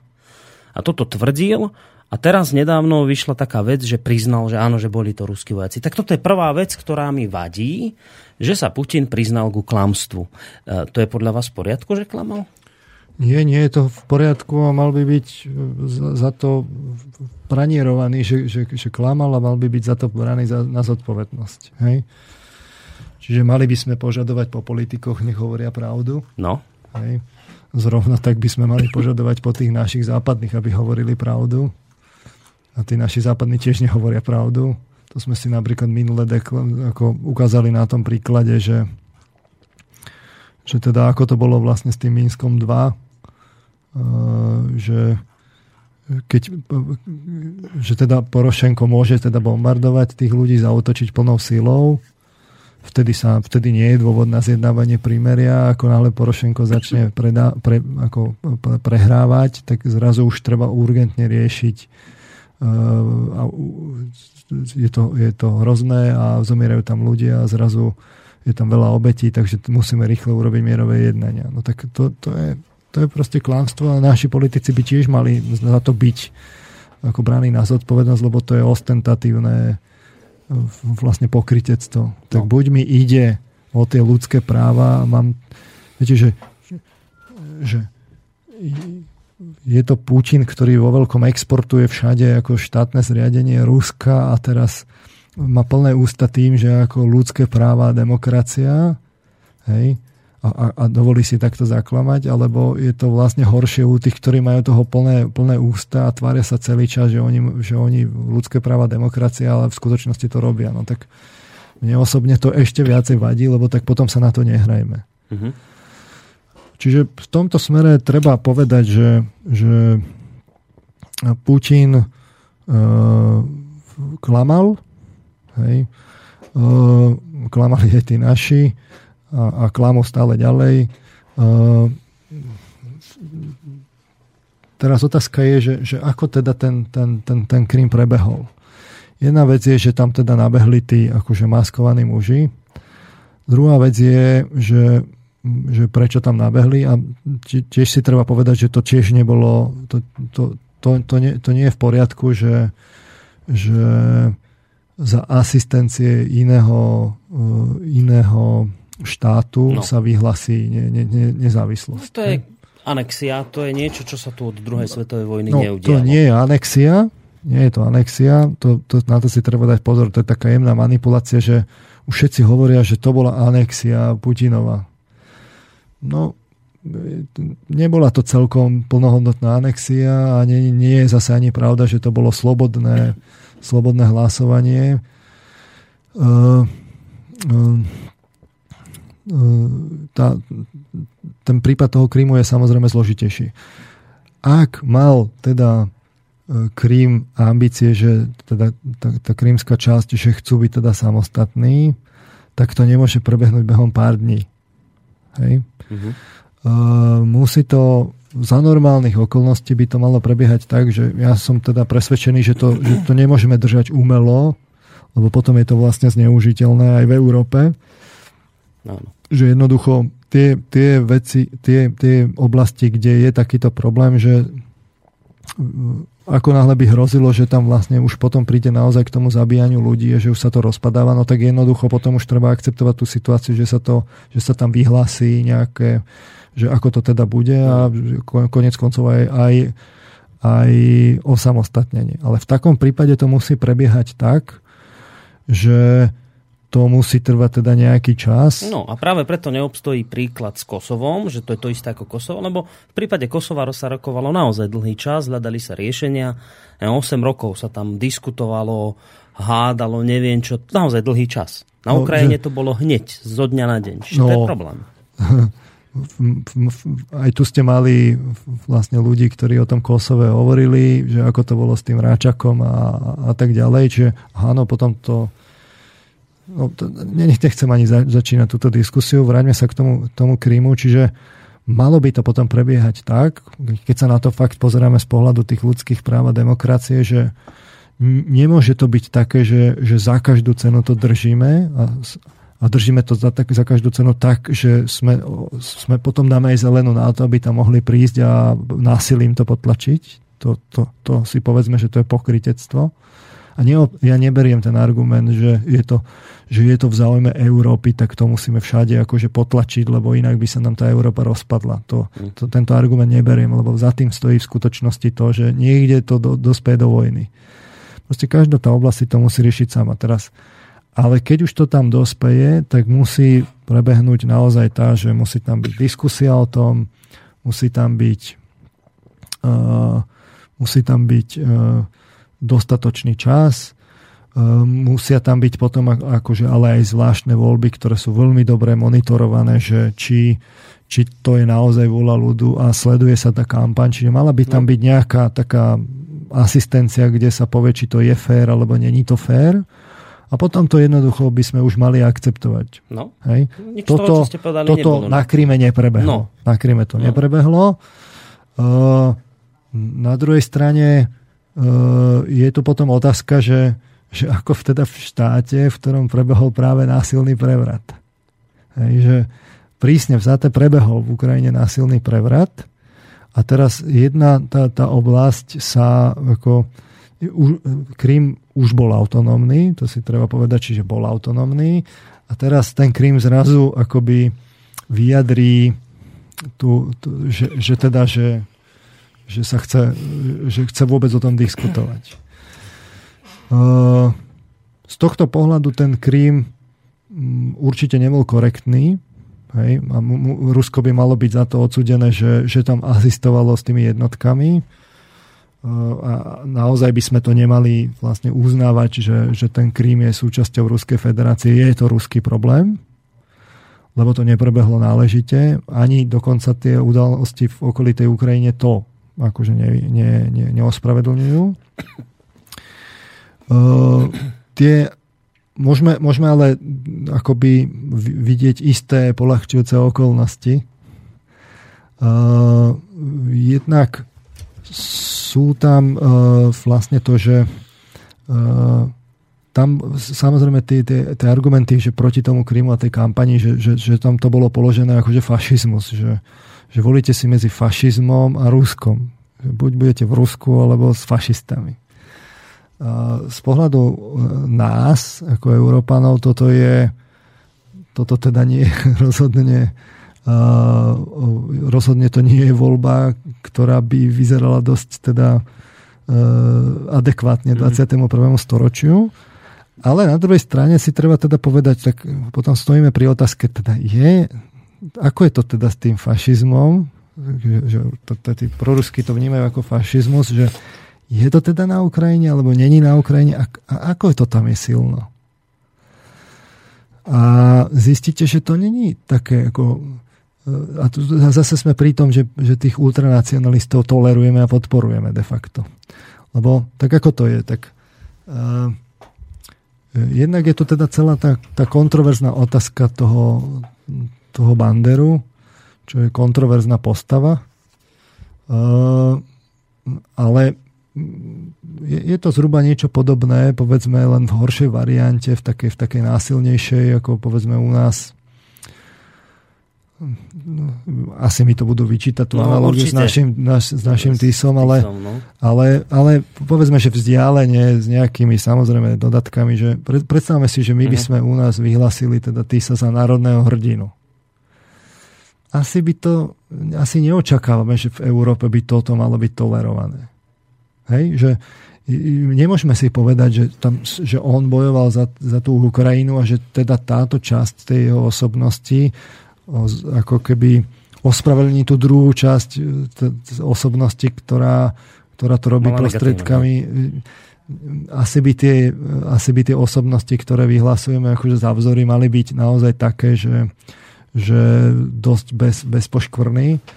A teda nemali by sme asi tolerovať, že, že, že teda Eh, tento prípad, že, že to môže byť. Eh, a, a to sa udialo ešte, ešte za, za prezidenta Juščenka, že, že bol vyhlásený teda za, za národného hrdinu ešte v 2010, keď, keď končil jeho vlastne mandát. Potom sa to samozrejme zrušilo. No samozrejme, zrušil to, eh, tuším, ten ústavný súd. No. Uh, ale odzrkadluje to nejaké trendy. Napríklad v Lvove je veľký, veľký pamätník Vanderu. A my to teraz máme v podobnom, že, že, že tak dáme možnosť Bilakovi ako kontroverznej osobnosti, že, že môže mať boostu. E, tiež je to, tiež je to problém. A tu, tuto to špeciálne ako podotkýňam kvôli tomu, že že tá ruská menšina, pre ňu to je práve že negatívny prípad. No dobré, je to negatívny v rámci nejakých historických vecí, v rámci nejakej symboliky, ktorú to predstavuje, ale e, reálne Rusom na Kryme nebolo no, počkať, počkať. Čiže my stále riešime tu, tu, ten, ten, ten fašizmus. Hej? Uh, to, to sa bez toho nedá. Hej? Uh, čiže uh, bol tam, je, do akej míry je tam teda. Ja hovorím, že tam ten, že ten Bandera je problematický a že a nie je to, a rozhodne to nekončí len ním. Tie červeno-čierne vlajky, tie sú naozaj práve z, z, tej, z, tej, z tých nacistických čias. Asi keby nám to ľudia pochodovali faklové pochody uprostred hlavného mesta, Tiež by sme k tomu mali zaujať stanovisko. E, keď vidíme teda tie, tie, tie dobrovoľnícke batalióny, ja som tu rozoberal ten názov, spomenul som, že, že tam je určite to, to problematické pozadie, aj som spomenul, že to asi nebude také že ten, ten vojenský fortiel vás potom ako znormalizuje, tým nechcem akože ospravedlňovať Azov, ale rozhodne tam boli prípady, kedy, kedy tie kedy tí ultranacionalisti ako robili zlé veci a teraz netvrdím, že to je priamo Azov prípad, ale tá, ale tá symbolika je tam evidentná, tá je proste nacistická tam. Uh, už len vôbec ten, ten slogan, že sláva Ukrajine, sláva gerojam, to je vlastne z tých, z tých, z tých čias uh, práve tej druhej svetovej vojny, kedy, kedy vlastne sa, sa, sa tá ako keby kolektívna, kolektívna manipulácia uplanila, že, že vy niečo poviete a skupina vám odpovie skupinovo. Mm-hmm. Hej? No tak toto, toto tam prebieha. To, ja neviem, bol prezident Porošenko voliť a samozrejme povedal slava Ukrajine a teraz zbytok tam povedal slava gerojam. E, to samozrejme neznamená, že on je, on je ultranacionalista a tak ďalej. Ja len hovorím, že ako sa to vlastne ako keby v tom národe rozptýli a že už aj takéto drobnosti vám to ako keby ozrkadľujú. Plus mm, príznačný je, že, že, že uh, mohli by sme vôbec ako uh, hovoriť o, o, o Laškovi a, a, a tak ďalej, ale príznačný je samotný Arzený Jaceniuk. Je taká, taká aféra, že, že, že keď bol v Nemecku, tak že po rozhovoroch v televízii ARD po rozhovoroch s nemeckou kancelárkou Angelou Merkelovou vlastne povedal, že že Nemecko a nemecká kancelárka osobne urobili veľmi mnoho preto, aby obnovili mier na Ukrajine a garantovali stabilitu nielen na Ukrajine, ale v celej Európe. A súčasná ruská agresia na Ukrajine predstavuje narušenie mierového usporiadania v celej Európe a my všetci si ešte dobre pamätáme sovietský vpád na Ukrajinu a do Nemecka. Hej. Tomu je treba zabrániť. A vlastne uh, on, on, tam, on tam vlastne hovorí, že, že, že to boli vlastne akože sovietský zväz, ktorý vpadol. Áno, zlý, jasné. No, čiže no. aké je zmýšľanie priamo premiéra, keď takéto niečo povie? Dobre, ale ja rozumiem, čo hovoríte, len ja sa pýtam, ako sa toto dotýkalo priamo ľudí na no, Kríme? No, no, a teraz, toto jeho zmyšľanie. Dotklo ja, sa ich? Lebo on môže mať, viete, že aj s Ficom môžu ľudia nesúhlasiť za jeho rôzne názory, ale otázka je, ako im to bráni v uplatňovaní ich práv ľudských a niečom podobnom. No, a teraz, keby sme si teda, môžeme si, môžeme si jednoducho povedať, že tak e, proste Krímčania boli presvedčení, že je tam fašizmus na tej no. Ukrajine a to je čistý blábol. No. Hej. Ale my by sme to mali posúdiť a my s odstupom roku to môžeme posúdiť ex post. My to môžeme posúdiť dodatočne. Teda Ukázali sa tam prejavy toho ultranacionalizmu počas toho ďalšieho roku, lebo tak e, vtedy to bolo teda, bolo to subjektívne a čisto vymyslené a čistá propaganda, alebo to odzrkadlovalo niečo, niečo proste, niečo za tým.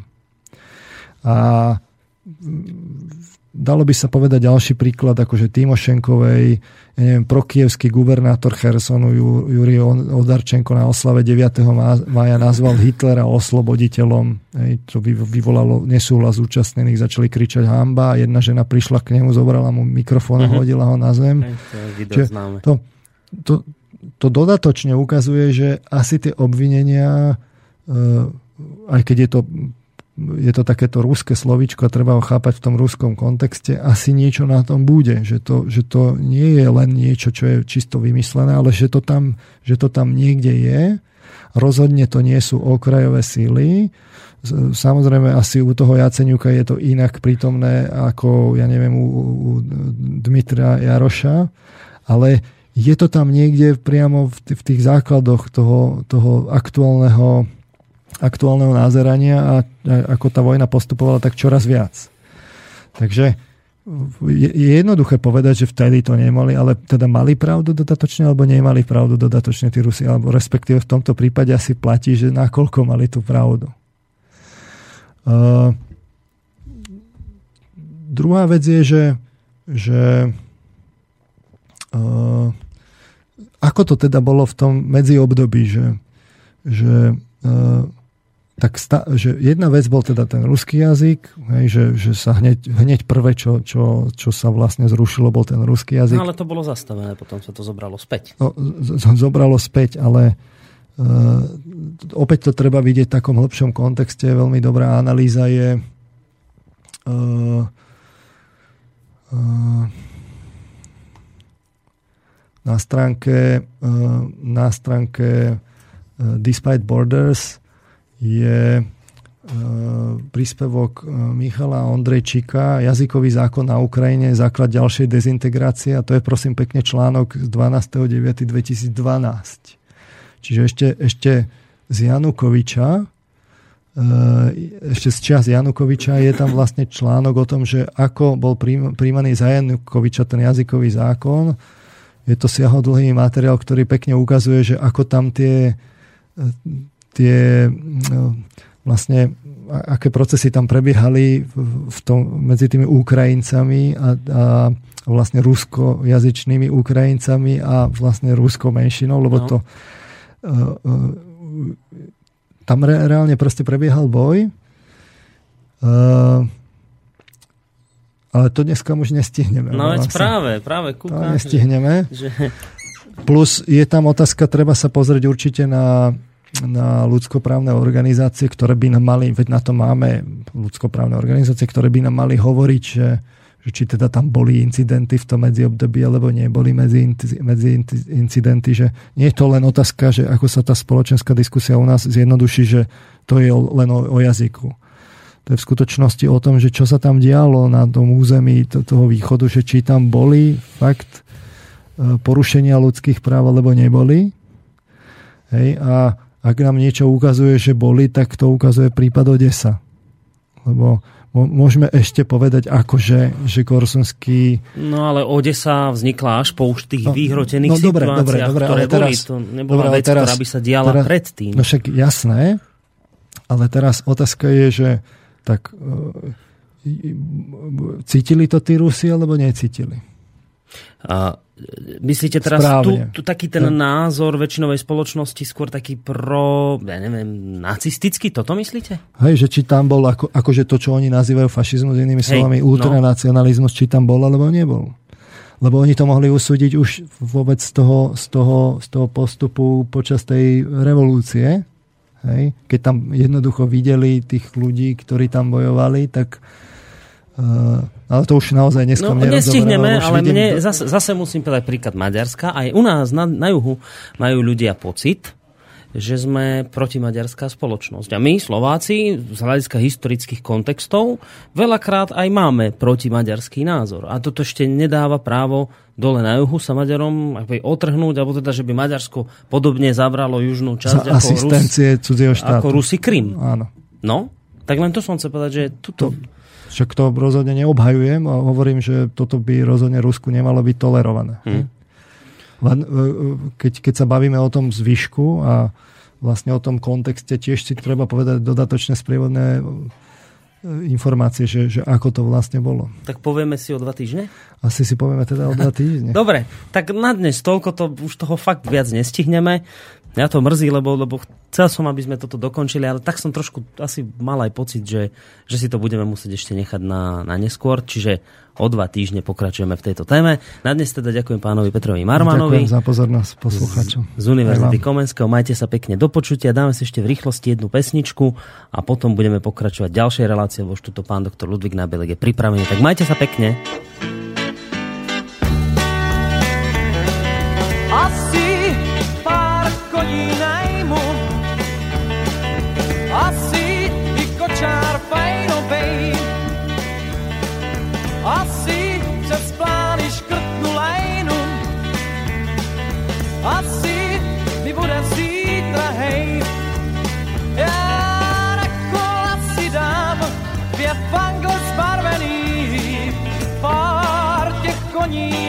stojím.